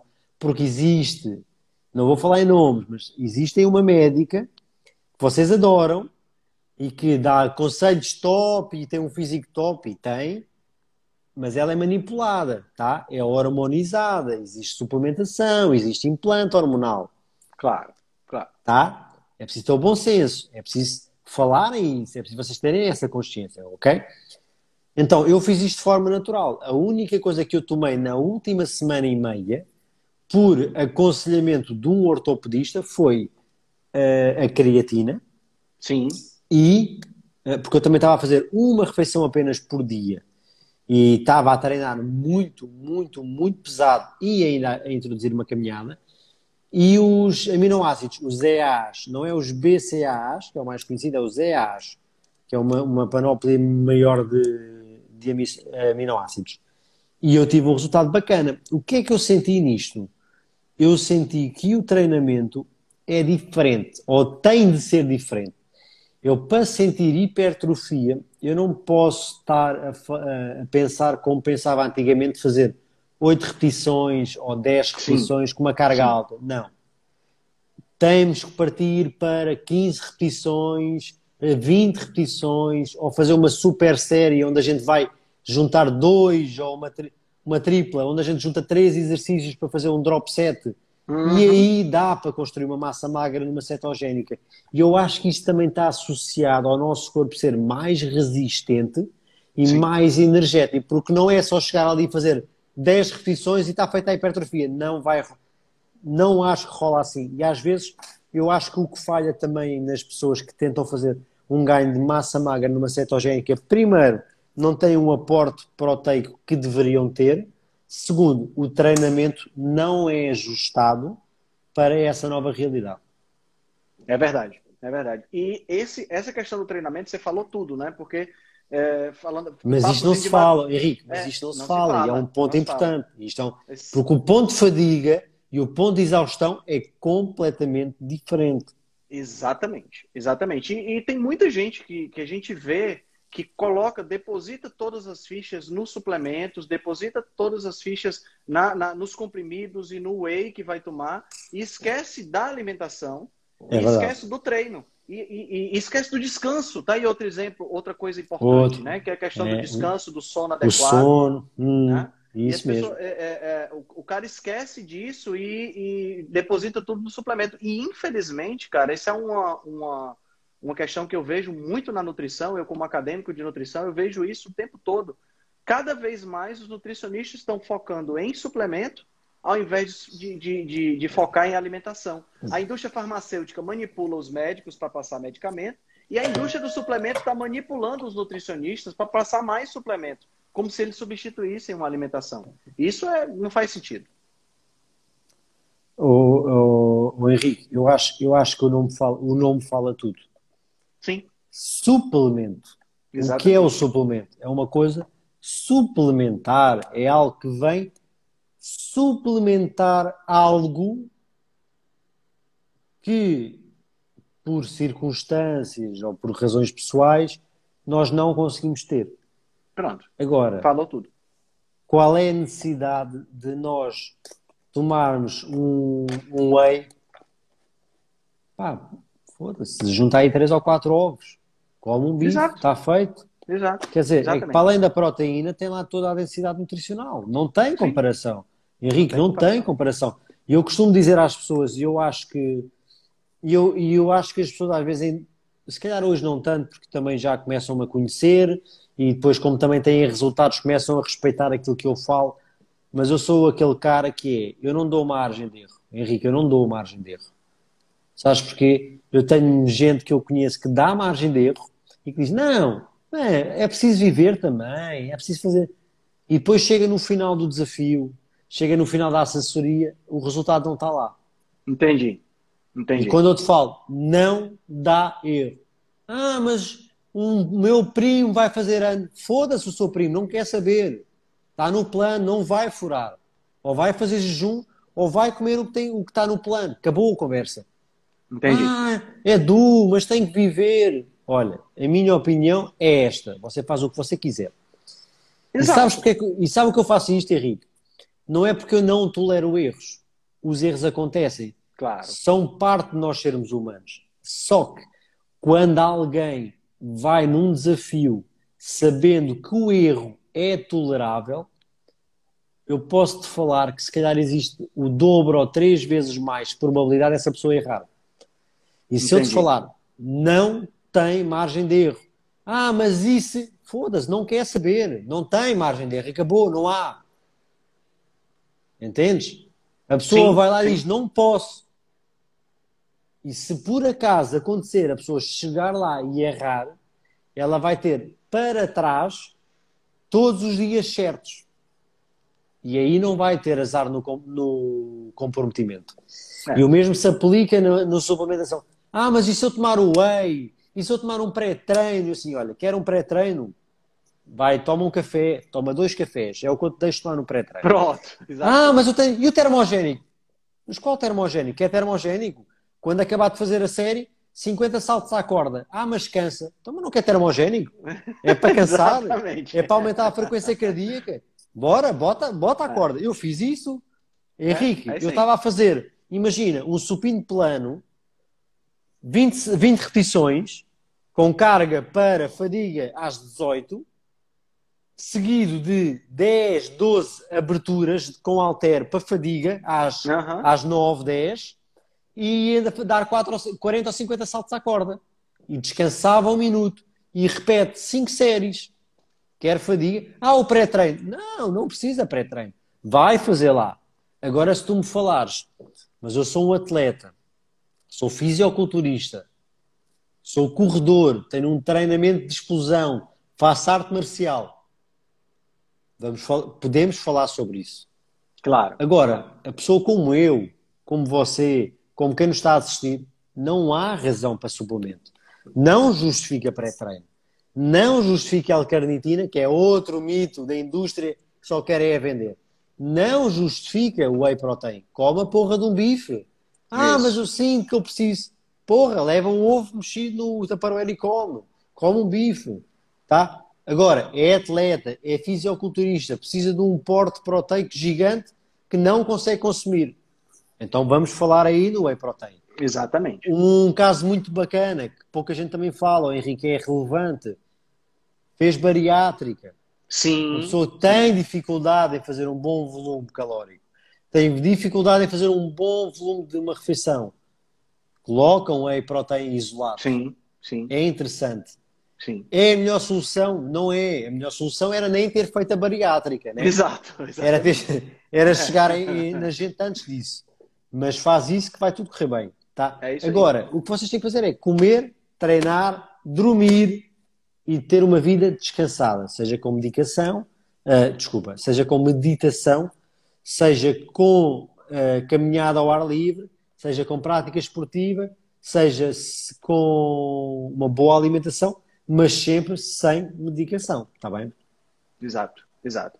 Cara, deixa eu te fazer mais uma pergunta. Eu não, não quero também ser. ser... Não, está à vontade, Henrique, está à vontade. Porque já, você já, aí já vai chegar, já vai ser quase meia-noite aí, cara, já. 11h30. Não, mas tranquilão, vai, manda bala. Estamos aqui é para É, agregar. a, gente falou, a gente falou rapidamente sobre a questão do jejum e eu queria que você fizesse um apanhado geral sobre a questão do jejum dentro da, da, da cetogênica e principalmente por que fazer jejum. Seria interessante. é, é, você falou que não é obrigatório fazer cetogênica e fazer jejum, mas seria interessante incluir o jejum não no sentido só da questão da perda de peso, mas questão de detox, de saúde, essa coisa toda.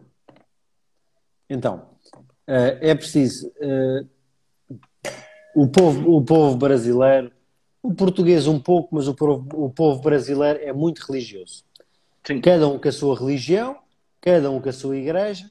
Não vou discutir aqui, cada um com a sua crença. Está tudo bem, para mim está tudo bom, desde que vocês sejam felizes, está tudo certo. Existe apenas uma coisa que todas as religiões concordam. Só há uma coisa: é a prática do jejum. O budista manda, o cristão manda, o muçulmano o manda, né? É. É, está na Bíblia, está escrito jejuar. jejuar. Ah, então, não é por acaso, tá? A prática do jejum é algo que é natural do corpo humano. Nós, antigamente, quando nos estávamos a desenvolver no, no Paleolítico e até antes disso, nós, pelo menos há um milhão de anos que eh, consumimos carne e somos caçadores, mas pelo menos há 200 mil anos que existe registro escrito por desenhos, etc. Portanto, eh, o jejum fazia parte. Ou seja, invernos rigorosos, nós éramos obrigados a jejuar. quando a caçada não era uh, bem sucedida, nós éramos obrigados a jejuar uh, e ninguém partia para uma caçada de estômago cheio. Sim. Então, quando vocês têm aquele conceito, ah, eu vou treinar, mas tenho que comer antes. Como assim? O treino antigamente era defender a aldeia, defender a família ou caçar. É. E ninguém ia de estômago cheio fazer isso. Só se ia caçar era porque tinha fome, é porque precisavam de comer, não é porque estavam de estômago cheio. Ninguém tinha uma geladeira, um frigorífico. Exato. Não havia. Mais tarde começou-se a conseguir conservar uh, a carne com a exposição solar e a utilização de sal, porque se desidratava e começou a consumir-se carne seca e aí dava para conservar um pouco, mas durante milhares e milhares e milhares de anos para trás não havia, ok? A gente comia no momento da caçada e comíamos a gordura saturada, comíamos os órgãos, as vísceras, tá? E é daí que depois veio uma linha, uma linha também carnívora. Agora, quanto ao jejum, lembrando que nós não comíamos de 3 em 3 horas, nós comíamos quando havia uhum. caçada, certo? E comíamos quando era necessário, o nosso corpo desenvolveu-se assim. Não é porque nos últimos 200 anos houve uma revolução industrial e começou-se a produzir coisas em massa que nós mudámos a nossa biologia, a nossa fisiologia. Não mudou assim. Então o jejum faz parte de uma função natural. E é preciso entenderem que o nosso corpo tem dois modos, como eu falei há bocado, o anabólico e o catabólico. Sim. Na mesma medida da alimentação. Nós temos a nossa fase que é alimentação e absorção, que é quando nós nos alimentamos e ficamos a absorver os nutrientes todos daquela digestão, e na outra parte, que é a parte de performance física, caçada, desempenho, regeneração, autofagia, e é aí que entra o jejum. Então, quando nós fazemos uma alimentação cetogénica, por si só, nós já nos vamos sentir mais saciados e vamos sentir menos necessidade de estar a comer a toda a hora. Isto porque nós vamos regular os nossos níveis de insulina, vamos regular a nossa sensibilidade insulínica, vamos regular também uh, o nosso açúcar no sangue. E tudo isso e todos aqueles picos de fome e aqueles picos de má disposição têm a ver com isso. É porque nós não estamos regulados. Por isso que acontece. Por isso é que a mulher fica chata quando tem fome, tá? Por isso é que o filho chora quando tem fome, porque daquilo não está a bater certo, tá? Obviamente não estamos a falar de filho de bebê, porque o filho de bebê, a única maneira de comunicar é através do choro. Exato, Portanto, exato. só pode falar assim que tem fome. Ponto.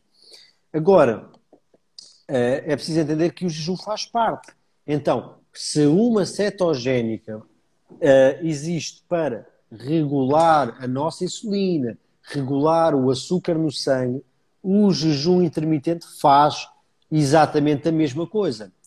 E se nós sabemos hoje que ter a insulina regulada é muito positivo, se nós sabemos ter o açúcar no sangue regulado é muito positivo, se nós sabermos que o nosso corpo ser muito bom no nível de sensibilidade insulínica, que é a resposta à, à produção de insulina, a resposta ao nível insulínico e à capacidade de absorver nutrientes e energia, se nós sabemos que isso é bom e se sabemos que a cetogénica promove e o jejum promove, então porquê que nós não vamos juntar os dois? Certo? Porque ambos vão andar de mão dada. E ambos partem de um princípio que é não estarmos a comer a toda a hora, existir realmente uma fase que é de construção, uma fase catabólica e uma fase anabólica, que é de alimentação, de absorção, etc. Então faz esse interesse. Outra coisa que acontece é o nosso corpo precisa de tempo, precisa de margem para regenerar e para destruir células velhas, cansadas, que não são tão eficientes. E é durante o jejum que nós temos essa capacidade. Durante o nosso período de alimentação, nós não podemos ter esse, esse desempenho. Então, quando nós utilizamos o jejum, nós, obviamente, estamos a falar de jejuns neste, neste momento mais prolongados. Então, Sim. nesse momento, nós vamos conseguir fazer uma regeneração. Então nós destruímos as células menos capazes, mais doentes, mais poluídas e vamos produzir e construir novas 100% eficientes para colocar no lugar delas. Então, nesse momento, nós estamos também a produzir um corpo mais capaz, um corpo mais saudável, porque quando existe algo defeituoso, algo que não é eficiente e que muitas das vezes se traduz em doenças como o cancro, nós conseguimos combater isso destruindo essas células e construindo novas e mais capazes. Show de bola, show de bola. Uh, na tua prática diária, você mesmo, você usa o jejum? Você faz jejum assim, 16 sempre. por 8? Sempre. Olha, Henrique, eu faço jejum sempre. Sempre. Não abdico, não abro mão. A única altura que, que eu poderei abrir mão do jejum é, imagina, vou de férias para algum lugar hum, que tem, por exemplo, o café da manhã incluído. Certo. Entendes?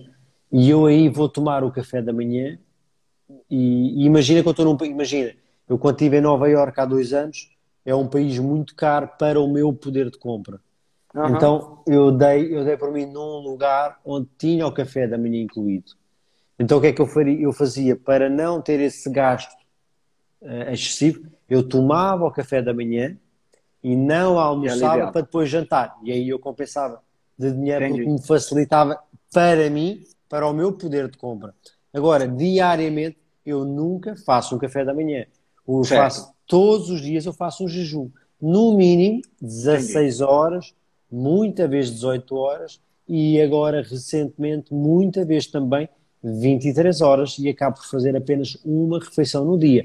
É algo que eu faço todos os dias e que inclusive aconselho toda a gente a fazer todos os dias, tá? Não quer dizer que não chegue no final de semana e você não tome o café da manhã com a sua família, tá? Não quer dizer que você não faça um branche, uma coisa legal, ou que vá com os amigos para algum lugar. Tudo bem, pode fazer. Agora, claro. por hábito diário, eu aconselho a prática do jejum sempre. Show, show de bola. Estavam perguntando aqui sobre a questão, uh, Edu, da esteatose hepática. É, ah, porque assim, quando se pensa em esteatose hepática, gordura no fígado, então não posso comer gordura na alimentação. Esse é o raciocínio que vem na cabeça da maioria das pessoas. Mas a gente sabe que a esteatose hepática pode ser revertida com uma dieta cetogênica, não é isso? É verdade.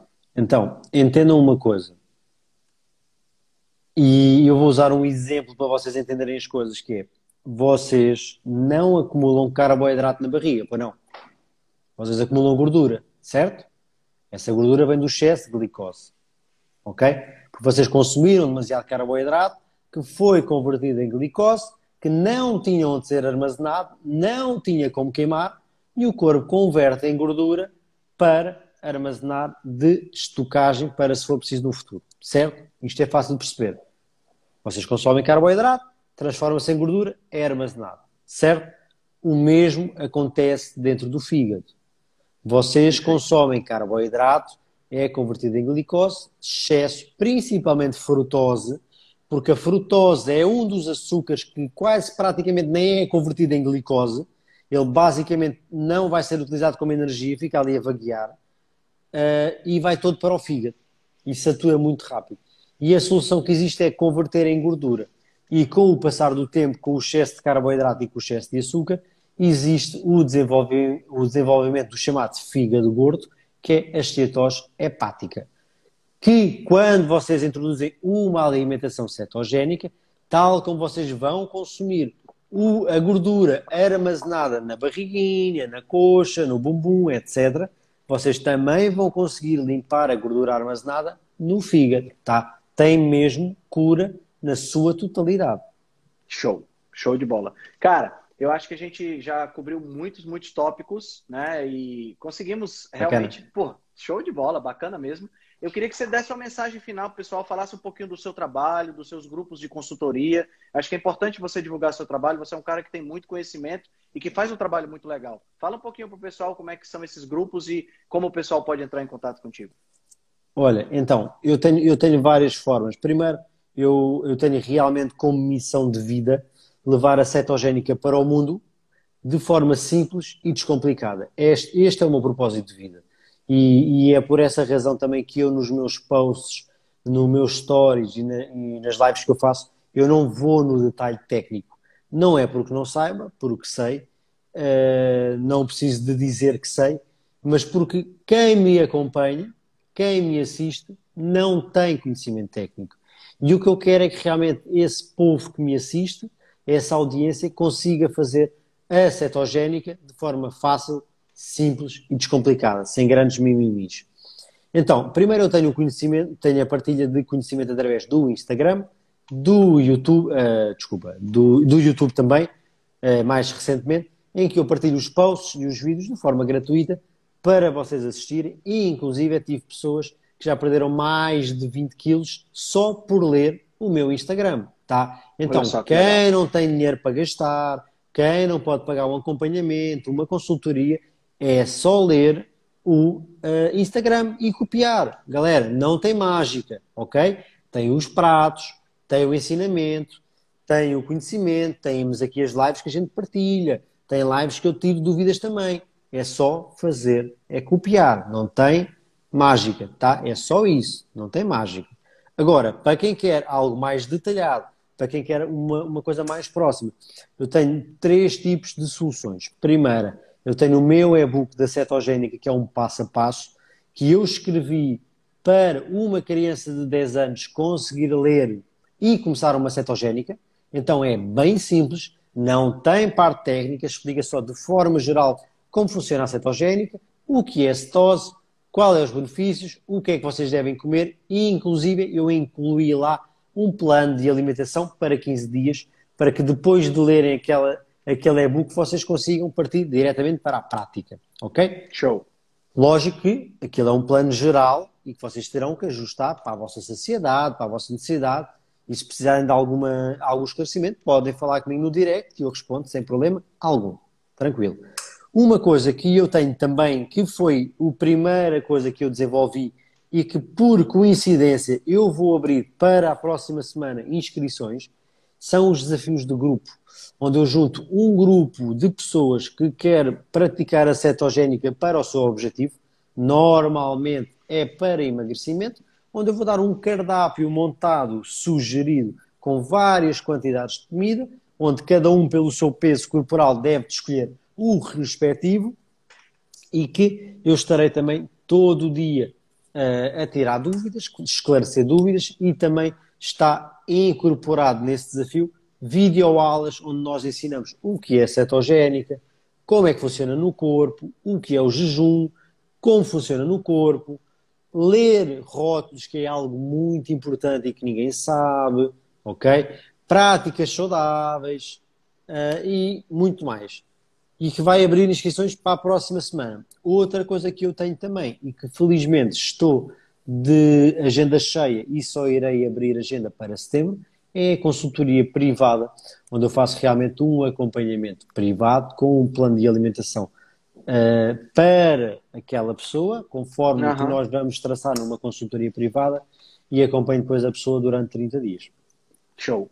Excelente. Cara, muito, muito obrigado pelo teu tempo, muito obrigado pela tua disponibilidade. Foi uma live fantástica, né? E olha a academia do cara aí. Na academia, o que é que aconteceu para aqui? Como é que eu volto isto?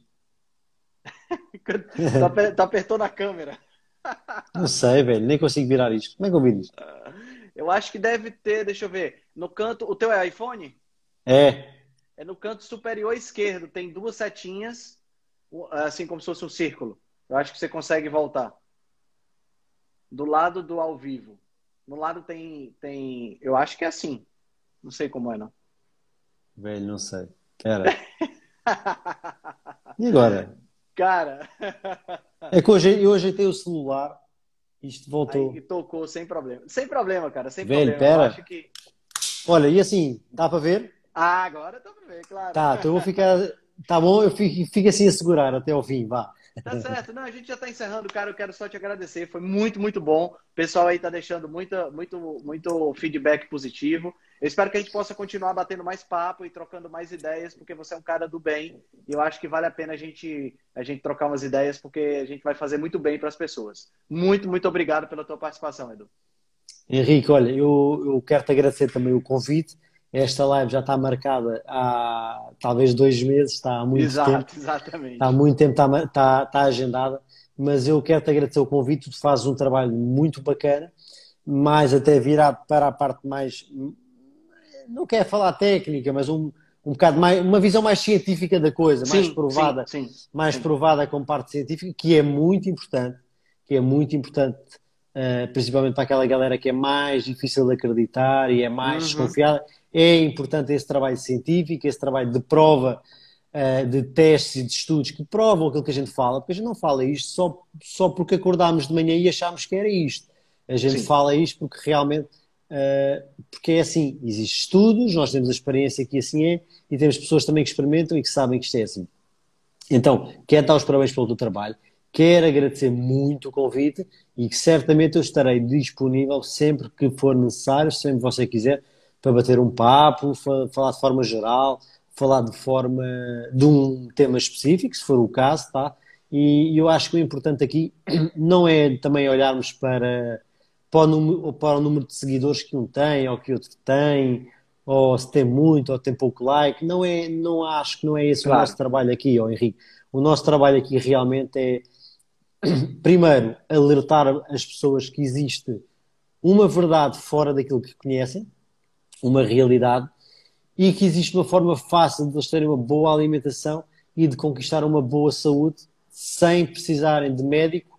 Não quer dizer que os médicos não tenham um papel importante, porque têm Claro. no seu assunto específico, atenção, existe espaço para tudo, mas que podem ter saúde sem medicação, podem ter saúde sem doenças, podem ter saúde sem suplementação, e acho que é isso que nós estamos aqui a fazer e acho que é isso que nós devemos continuar a fazer, que é realmente, e foi isso que eu te falei no outro dia e nesta semana, que foi quando, quando o bem não desiste, o mal, o mal nunca vai vencer, não é? É isso E- aí. E acho, e acho que o nosso papel é esse mesmo, é estarmos aqui também eh, a promover o bem, a promover a verdade, não só o bem, mas também a verdade, que é, que é isso que a gente aqui está. Nós não estamos a vender o nosso produto, estamos a vender a verdade, que as pessoas podem experimentar e testar por elas mesmas sem pagar nada, e, e por elas mesmas elas tomam a decisão se gostam ou se não gostam. E acho que é isso que nós estamos aqui para fazer e acho que é isso que deve ser a nossa missão. Uh, portanto, agradeço-te esta oportunidade, fico muito contente de poder ter uh, participado aqui contigo e terei a maior satisfação no futuro de voltar a participar, sem dúvida nenhuma. Obrigado, Henrique. Show de bola, meu querido. Você tem um amigo aqui no Nordeste do Brasil. Obrigado, de alguma parceiro. Coisa, nós estamos por aqui. Eu no bom? próximo ano quero ir ao Brasil, portanto eu vou, vou fazer aí o roteiro e vou planear passar aí também. É? Por favor, por favor. Vamos, Bora, fazer, vamos. vamos fazer um bom Eu passeio queria fazer, praias eu daqui. queria fazer este ano, ainda bem que eu não programei para esse ano, porque com o Corona ia ter dado, É, ia ter dado ruim, né? Mas eu vou querer fazer no próximo ano mesmo. Quero mesmo fazer aí três, quatro cidades no Brasil. Ah, não sei, tem coisas aqui da minha cabeça ainda. Estou sempre, a minha cabeça está sempre a, a mil e Aham. estou a planear aí várias coisas e gostava mesmo. E vou planear e passar aí também perto de você para conhecer, batermos um papo e trocar umas ideias e quem sabe fazer aí alguma coisa junto. Massa, massa demais. Cara, muito obrigado. Boa noite. Obrigado, Henrique. Henrique. Um abraço Dorme forte. Bem, tá bom? Um abração. Tchau, Obrigadão, tchau. parceiro. E obrigado a toda a gente que nos assistiu também. Obrigado mesmo. Valeu. Se você gosta do nosso trabalho, deixe um review 5 estrelas no aplicativo que você usa para escutar o podcast. Você pode deixar um review 5 estrelas e pode também deixar lá o seu elogio, a sua sugestão ou a sua crítica. É muito importante que você faça isso porque você vai ajudar a Rebelião Saudável a chegar a um número maior de pessoas. Você também pode dar suporte ao nosso trabalho, né, todo o nosso investimento de tempo, nos apoiando via Patreon. Assim a gente pode continuar a oferecer o melhor conteúdo de qualidade, sem anúncio e de forma totalmente gratuita. O link para o nosso Patreon você vai encontrar no show notes. Se você ainda não fez o download do nosso e-book Cozinha Ancestral, que eu escrevi com a chefe Gabriela Carvalho, você pode fazer o download, o download é gratuito e você vai encontrar também o link lá na show notes. Além disso, você pode nos acompanhar pelo Instagram, no arroba Henrique Altran, ou no nosso canal no Telegram. Lá pelo Telegram a gente consegue colocar para você artigos, eh, PDFs, imagens, fazer enquetes e fazer um trabalho bem mais aprofundado do que nós fazemos no Instagram. Então você pode acessar o nosso grupo no Telegram com o link que está na show notes, ou então você procura lá por Rebelião Saudável. Nós temos também um canal no YouTube e um canal no IGTV, onde todos os vídeos das lives e os vídeos dos podcasts são gravados e você pode assistir na- no conforto da sua casa. Eu agradeço demais a atenção de vocês e espero que a gente se encontre no próximo podcast.